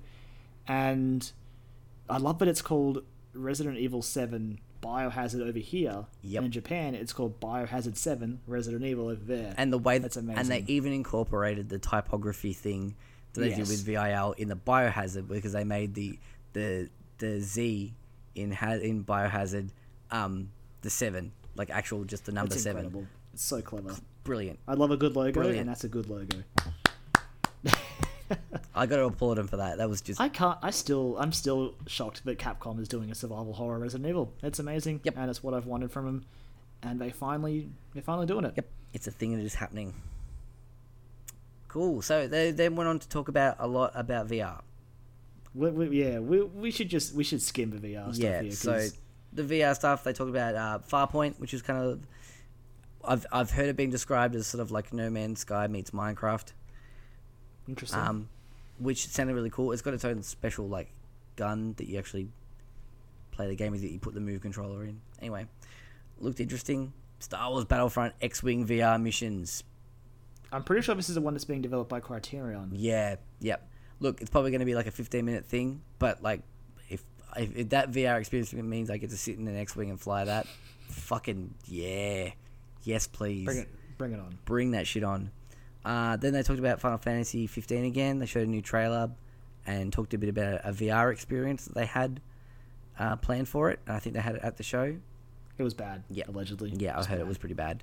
Um, then we went on to Call of Duty Infinite Warfare that looked really good. It actually looked good. I'm surprised. Looks really good. I mean, it's like started off in like a spaceship running and shooting all this stuff, and then you end up in a, a spaceship flying out into space, and then you landed in another part, and then there was like zero gravity stuff, and then it was like punching people's like oxygen masks off, so they like basically got decompressed. It was um, it was impressive. I I think it's probably going to turn a lot of people around on uh, on Infinite Warfare. Probably not the the hardcore fanboys, but uh, I mean, people like us that aren't, you know, first person shooter fanboys. I think it's going to be something that's definitely popped up on our radar a lot more now. I think the biggest surprise about it was when the first trailer came out, it didn't look like they were going sci-fi enough, and I was like, oh, it's it, the technology didn't look that much more advanced than Black Ops Three. No. but then they did this stage demo, and I was like, whoa, Yeah. okay. Apparently, I was wrong. We're going to space, Oh yeah, you better believe we're going and, to space. and we got grappling hooks again. yes, small grapple hooks, grappling hooks are the thing of these grapple hooks and axes and verticality. and verticality. Um, it looks fun. It does look It fun. looks fun. It does look fun. Um, but yeah, there's probably not much more to talk about that. Just go and watch the trailer for that one. It looks really, really cool. Um, I I think the main thing with Call of Duty Infinite Warfare is I want to rent it to play the campaign. I don't want to play the multiplayer. I just want to play the campaign. Let me let me buy the campaign It's very for true. a reduced price. let's just all we'll all like there's all five of us or whatever, all friends. We'll just We'll chip, chip in for one copy and we'll just share it. Just play the campaign. Yep, that sounds like a manageable thing to do. Um, now the next thing is a big reveal that like people wanted to happen. There was no real big rumors that it was going to happen, but it was a big it was a big surprise. Um, Crash Bandicoot, one, two, and three remastered for the PlayStation Four. Uh, Sony's working in partnership with Activision to uh, to bring the franchise back to the PlayStation. Um, there's one catch with that though. Uh, there's a new Skylanders game, and Crash Bandicoot is a character in it. He's a new Skylander, basically. So that was obviously the trade the trade off. Um, and they didn't show anything else about Crash Bandicoot one, two, or three being remastered. They said it's coming, but in the meantime, here's a trailer for Skylanders Imaginators, including Crash Bandicoot. So Oh dear. yeah, Everyone. I mean, at at a certain point, everyone knew it was going to happen. absolutely. But S- Spyro is Skylanders, so Mm-hmm. Activision has Crash Bandicoot. Why not put him in there? So, I mean, it's cool that they're doing it. Um, I know there's a lot of people that are really excited for the, the Crash remasters. I never really played them, so it's a little bit lost on me. I'll probably play them now that there's all of them there.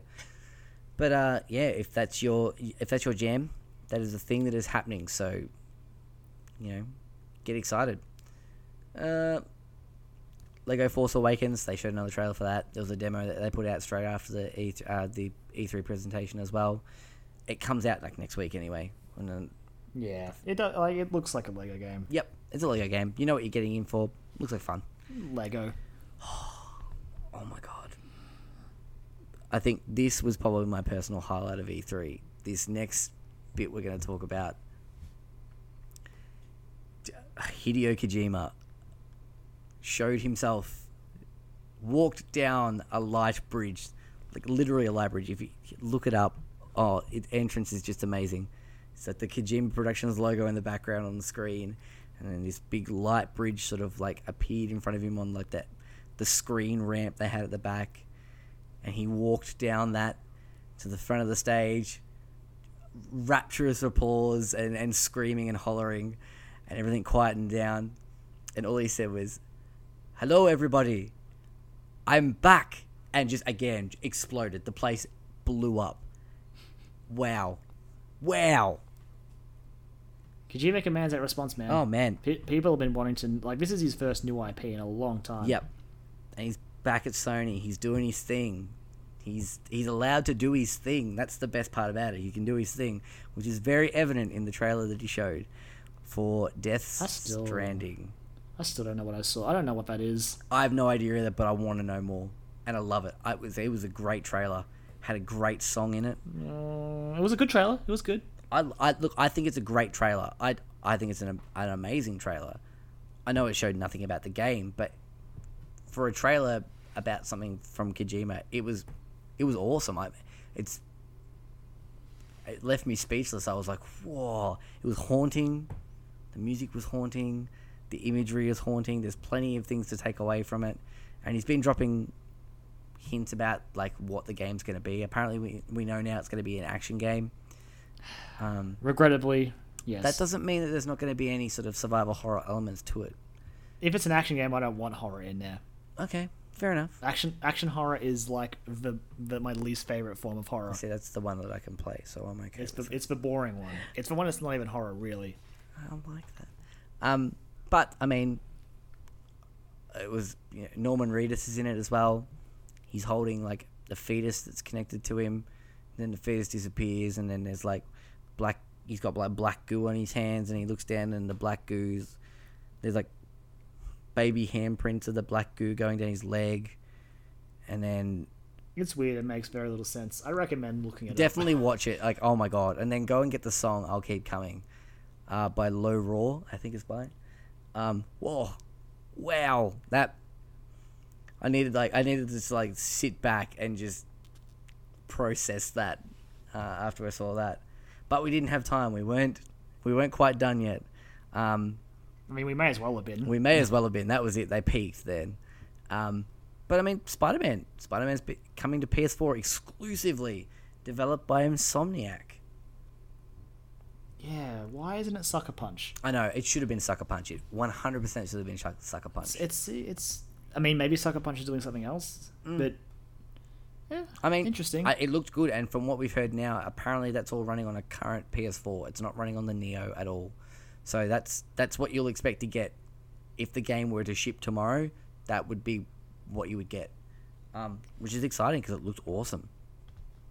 The very brief snippet of it we've got, we didn't get a title or anything. We just went, it's being developed. Spider-Man exclusively PS4. So Spider Man's hot right now thanks to Civil War. yeah, yeah, absolutely. So we'll definitely keep an eye on that one as well. Like Um, a year ago, no one would, no one would care. Oh God, no. Oof. Everyone would be like, whatever, Spider Man. Exactly. Um, and then they wrapped up their show with more Days Gone. yeah, zombies. It's a shooter. It looks okay. It's interesting. Like the amount of zombies looks interesting. Yep, But I, I don't. I don't know. I'm intrigued. I, I have to. I have to see more of it before I. yeah, I definitely want to see more of it, but I'm de- I'm I'm definitely intrigued by it. Very excited for it. Um, and that was the end of the big conferences. Uh, Nintendo didn't have a conference or a Nintendo Direct this year. They did a And they didn't even need They it. didn't fucking need it. Absolutely not. There's a reason why. Well, we left it to last because it was the last thing that happened in terms of the E3 stuff. But, oh boy. Oh boy. Legend of Zelda: Breath of the Wild. Oh, yeah. Holy shit. Holy shit. It looks oh. stunning. It, and not only does it look stunning, it. Like, the gameplay's. It's. It's like they've taken all the best parts of all video games ever and just mashed it together in this hmm. beautiful, beautiful mess. And the result is magic. It is. It's magic. Absolutely I, just- I magic. I don't know how else to describe it. Like Nintendo came into this show, going, "Look, we're only going to show Zelda," and everyone went, "Really? yeah. Like, Just just you Zelda? sure? You, you just Zelda?" And oh, jeez, it was the right choice. Oh boy. Like for, for all the reveals and the games that were there, only really probably Persona Five came close to when I when I saw Breath of the Wild in gameplay, Mm-hmm. like it, in motion. I was just like, "Oh, give me this game now, yep. right now. Yep. I need it." And the best part is, we like you and I and and the rest of our friends have we watched a whole bunch of the live demos they did on the Treehouse live event. We we've heard other people talk about what they experienced when they played it at E3, and yet we still have no idea what this game holds. The amount of game that they showed was so expansive, yet so minuscule in terms of the scope of the rest of the game. Exactly. It, it, it- apparently, they intentionally skimped on story, which is good. Yep, I like don't want that that stuff spoiled. I don't want that spoiled. Because- I can watch Zelda gameplay all day. Mhm. Just don't spoil story for me. And also too, there was a lot of new gameplay stuff that they've incorporated into this game that they wanted to focus on, which is rightly in so. their weird Frankenstein's monster of a game. Oh, God. I mean, like there's a part where they went to like the, the cold mountain area, and then like Link was starting to like lose health because he was too cold, so he had to like to rug Had up. to rug up. He had to put clothes on. There's loot Weapon drops. degradation, Oh boy. Oh boy. It was, cooking food, chopping down trees, hunting animals, climbing everything. you can climb. Oh my god. Oh my god. There's voice acting now, except for Link. Link is still Yeah. not going to talk. That has Thank been God. confirmed. Thank God for that. Um, but yeah, It's exciting. it's very exciting. Oh boy. I'm, I'm getting the NX version, but it's still exciting for the Wii U. Absolutely, yeah. Like I mean, and from what I've heard, the Wii U version looked good.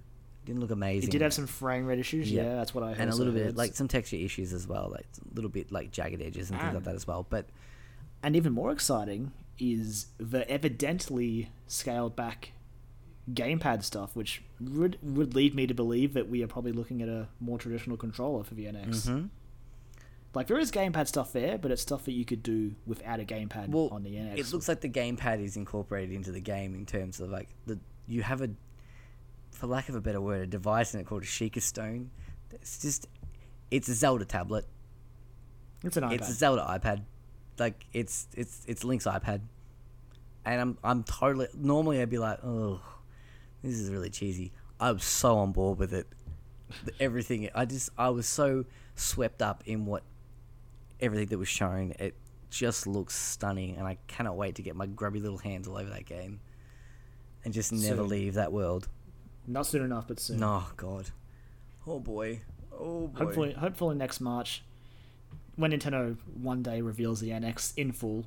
we will. Surely we're gonna get something soon from them. But I would assume later this year, maybe before Christmas. Yeah, I think that's that's that's a given.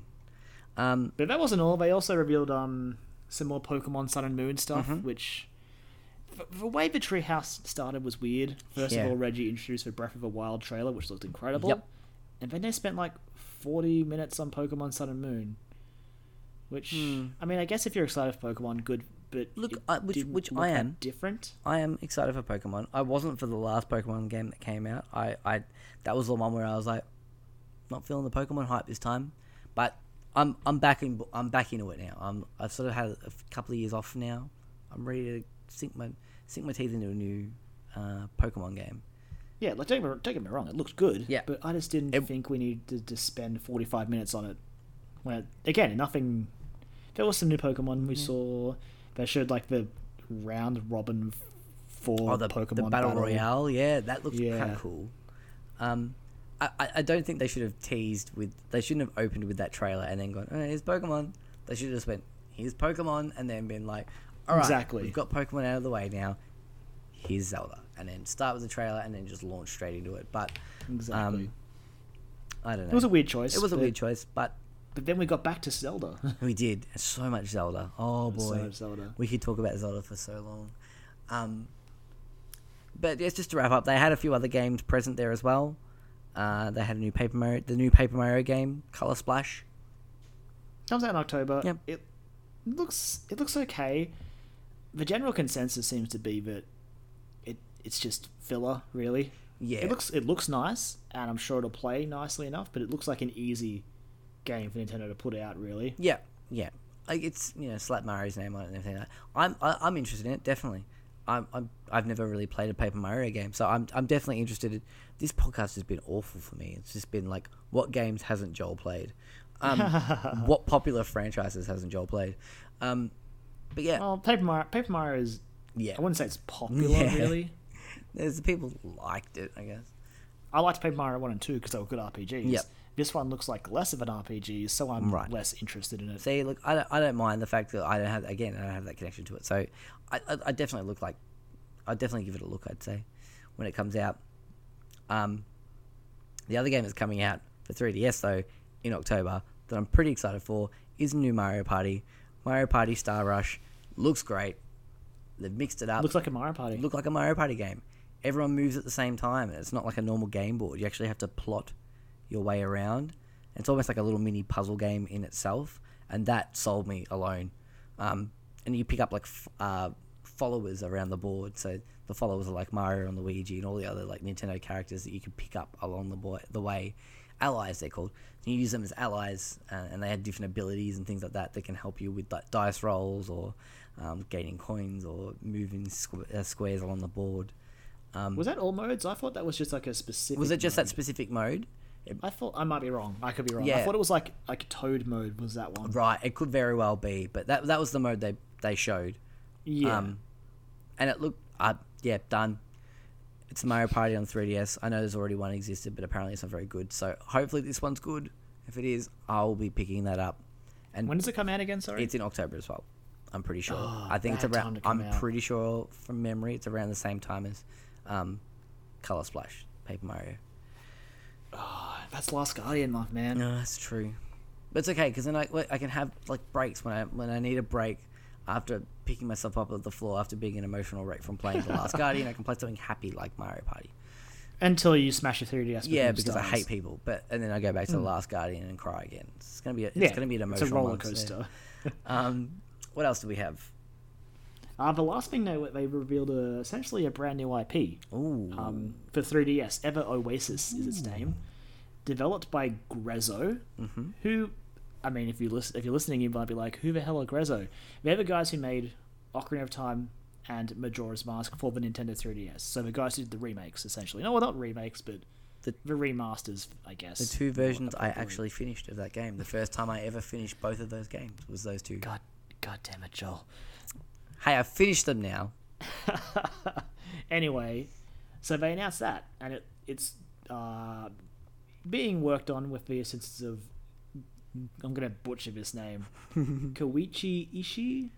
Oh, This- sorry, man. This is why I left this note for you because I was like, yeah, you can take this. Said- I shouldn't have. I shouldn't have written it in there. I've handballed Anyway, this one. um, who directed Final Fantasy one, two, and three. Say he was involved in Saga Frontier. He's dabbled in like some of the Mana games, so he's he's a pretty cool guy. He's made some good stuff, and yeah, it's sort of like a what looks like Animal Crossing meets a dungeon crawler, basically. Yeah, it does. You like run a town, have shops. You have to supply the shops so they can profit for you. You like the the town mayor, I'm pretty sure. Yeah. Like Animal Crossing. It kind of But you looks can like go exploring dungeons. yeah, it kind of looked like a more uh, a little bit more in depth version of Fantasy Life, which I played a lot of, and I really enjoyed that game. So if it's, if it's like that, but a little bit more uh, depth to it in terms of like you know actually running the town, um, looks like that mix maybe animal uh, with Animal Crossing, from what I saw of the trailer. Um, Yeah, there's like animals and or people that live in your village that you can talk to and stuff. yeah, It looks cool. I'm excited definitely for looks interesting. It. Comes out next year on 3DS, and I'll be keeping an eye out for more on that. hmm Most definitely, I definitely will be doing the same thing. Well, Oh god. we did it. oh boy, that was a long one. Uh, Oh. if you stuck it out this far, congratulations. Or if this is like your second or third part of a listening. Yep. Also, also, thank, you. Yeah, just thank you in general. We got such a great response from the first episode. Um, we didn't know what was going to happen. We uh, we've sort of thrown ourselves headfirst into this, and uh, it's been great to hear the response we've got back from everyone. So please keep sharing it around, telling people, letting everyone know, and keep listening yourself. Um, and yes, uh, also, oh, before we go as well, um, there's one more thing I wanted to talk about. Uh, if you have anything you wanted to ask us, we have an email now. Um, we didn't uh, after the first episode, we do now. It's uh, dialogueoptions at gmail.com. If you want to ask us any questions or just tell us that you love us, that's fine. We like hearing those things. Um, send them through to that email address, and we'll try and address as many as we can on the show as we go along. Um, oh boy, that was a long one. Oh. Woo! Uh, so yeah. I can already feel the regret. Not for doing the show, the show was fun. Yes. But from looking at the clock and just being like, yeah, oh boy. the clock is not friendly right now. Um, and neither is my voice. Whoa! So we'll leave it on that one. Uh, as we've mentioned before as well, go and check out uh, the videos we've been putting up. We've got a few more things we're going to chuck up over the next few days. Again, if you have any suggestions of stuff that you'd like us to play, please no more horror games for me.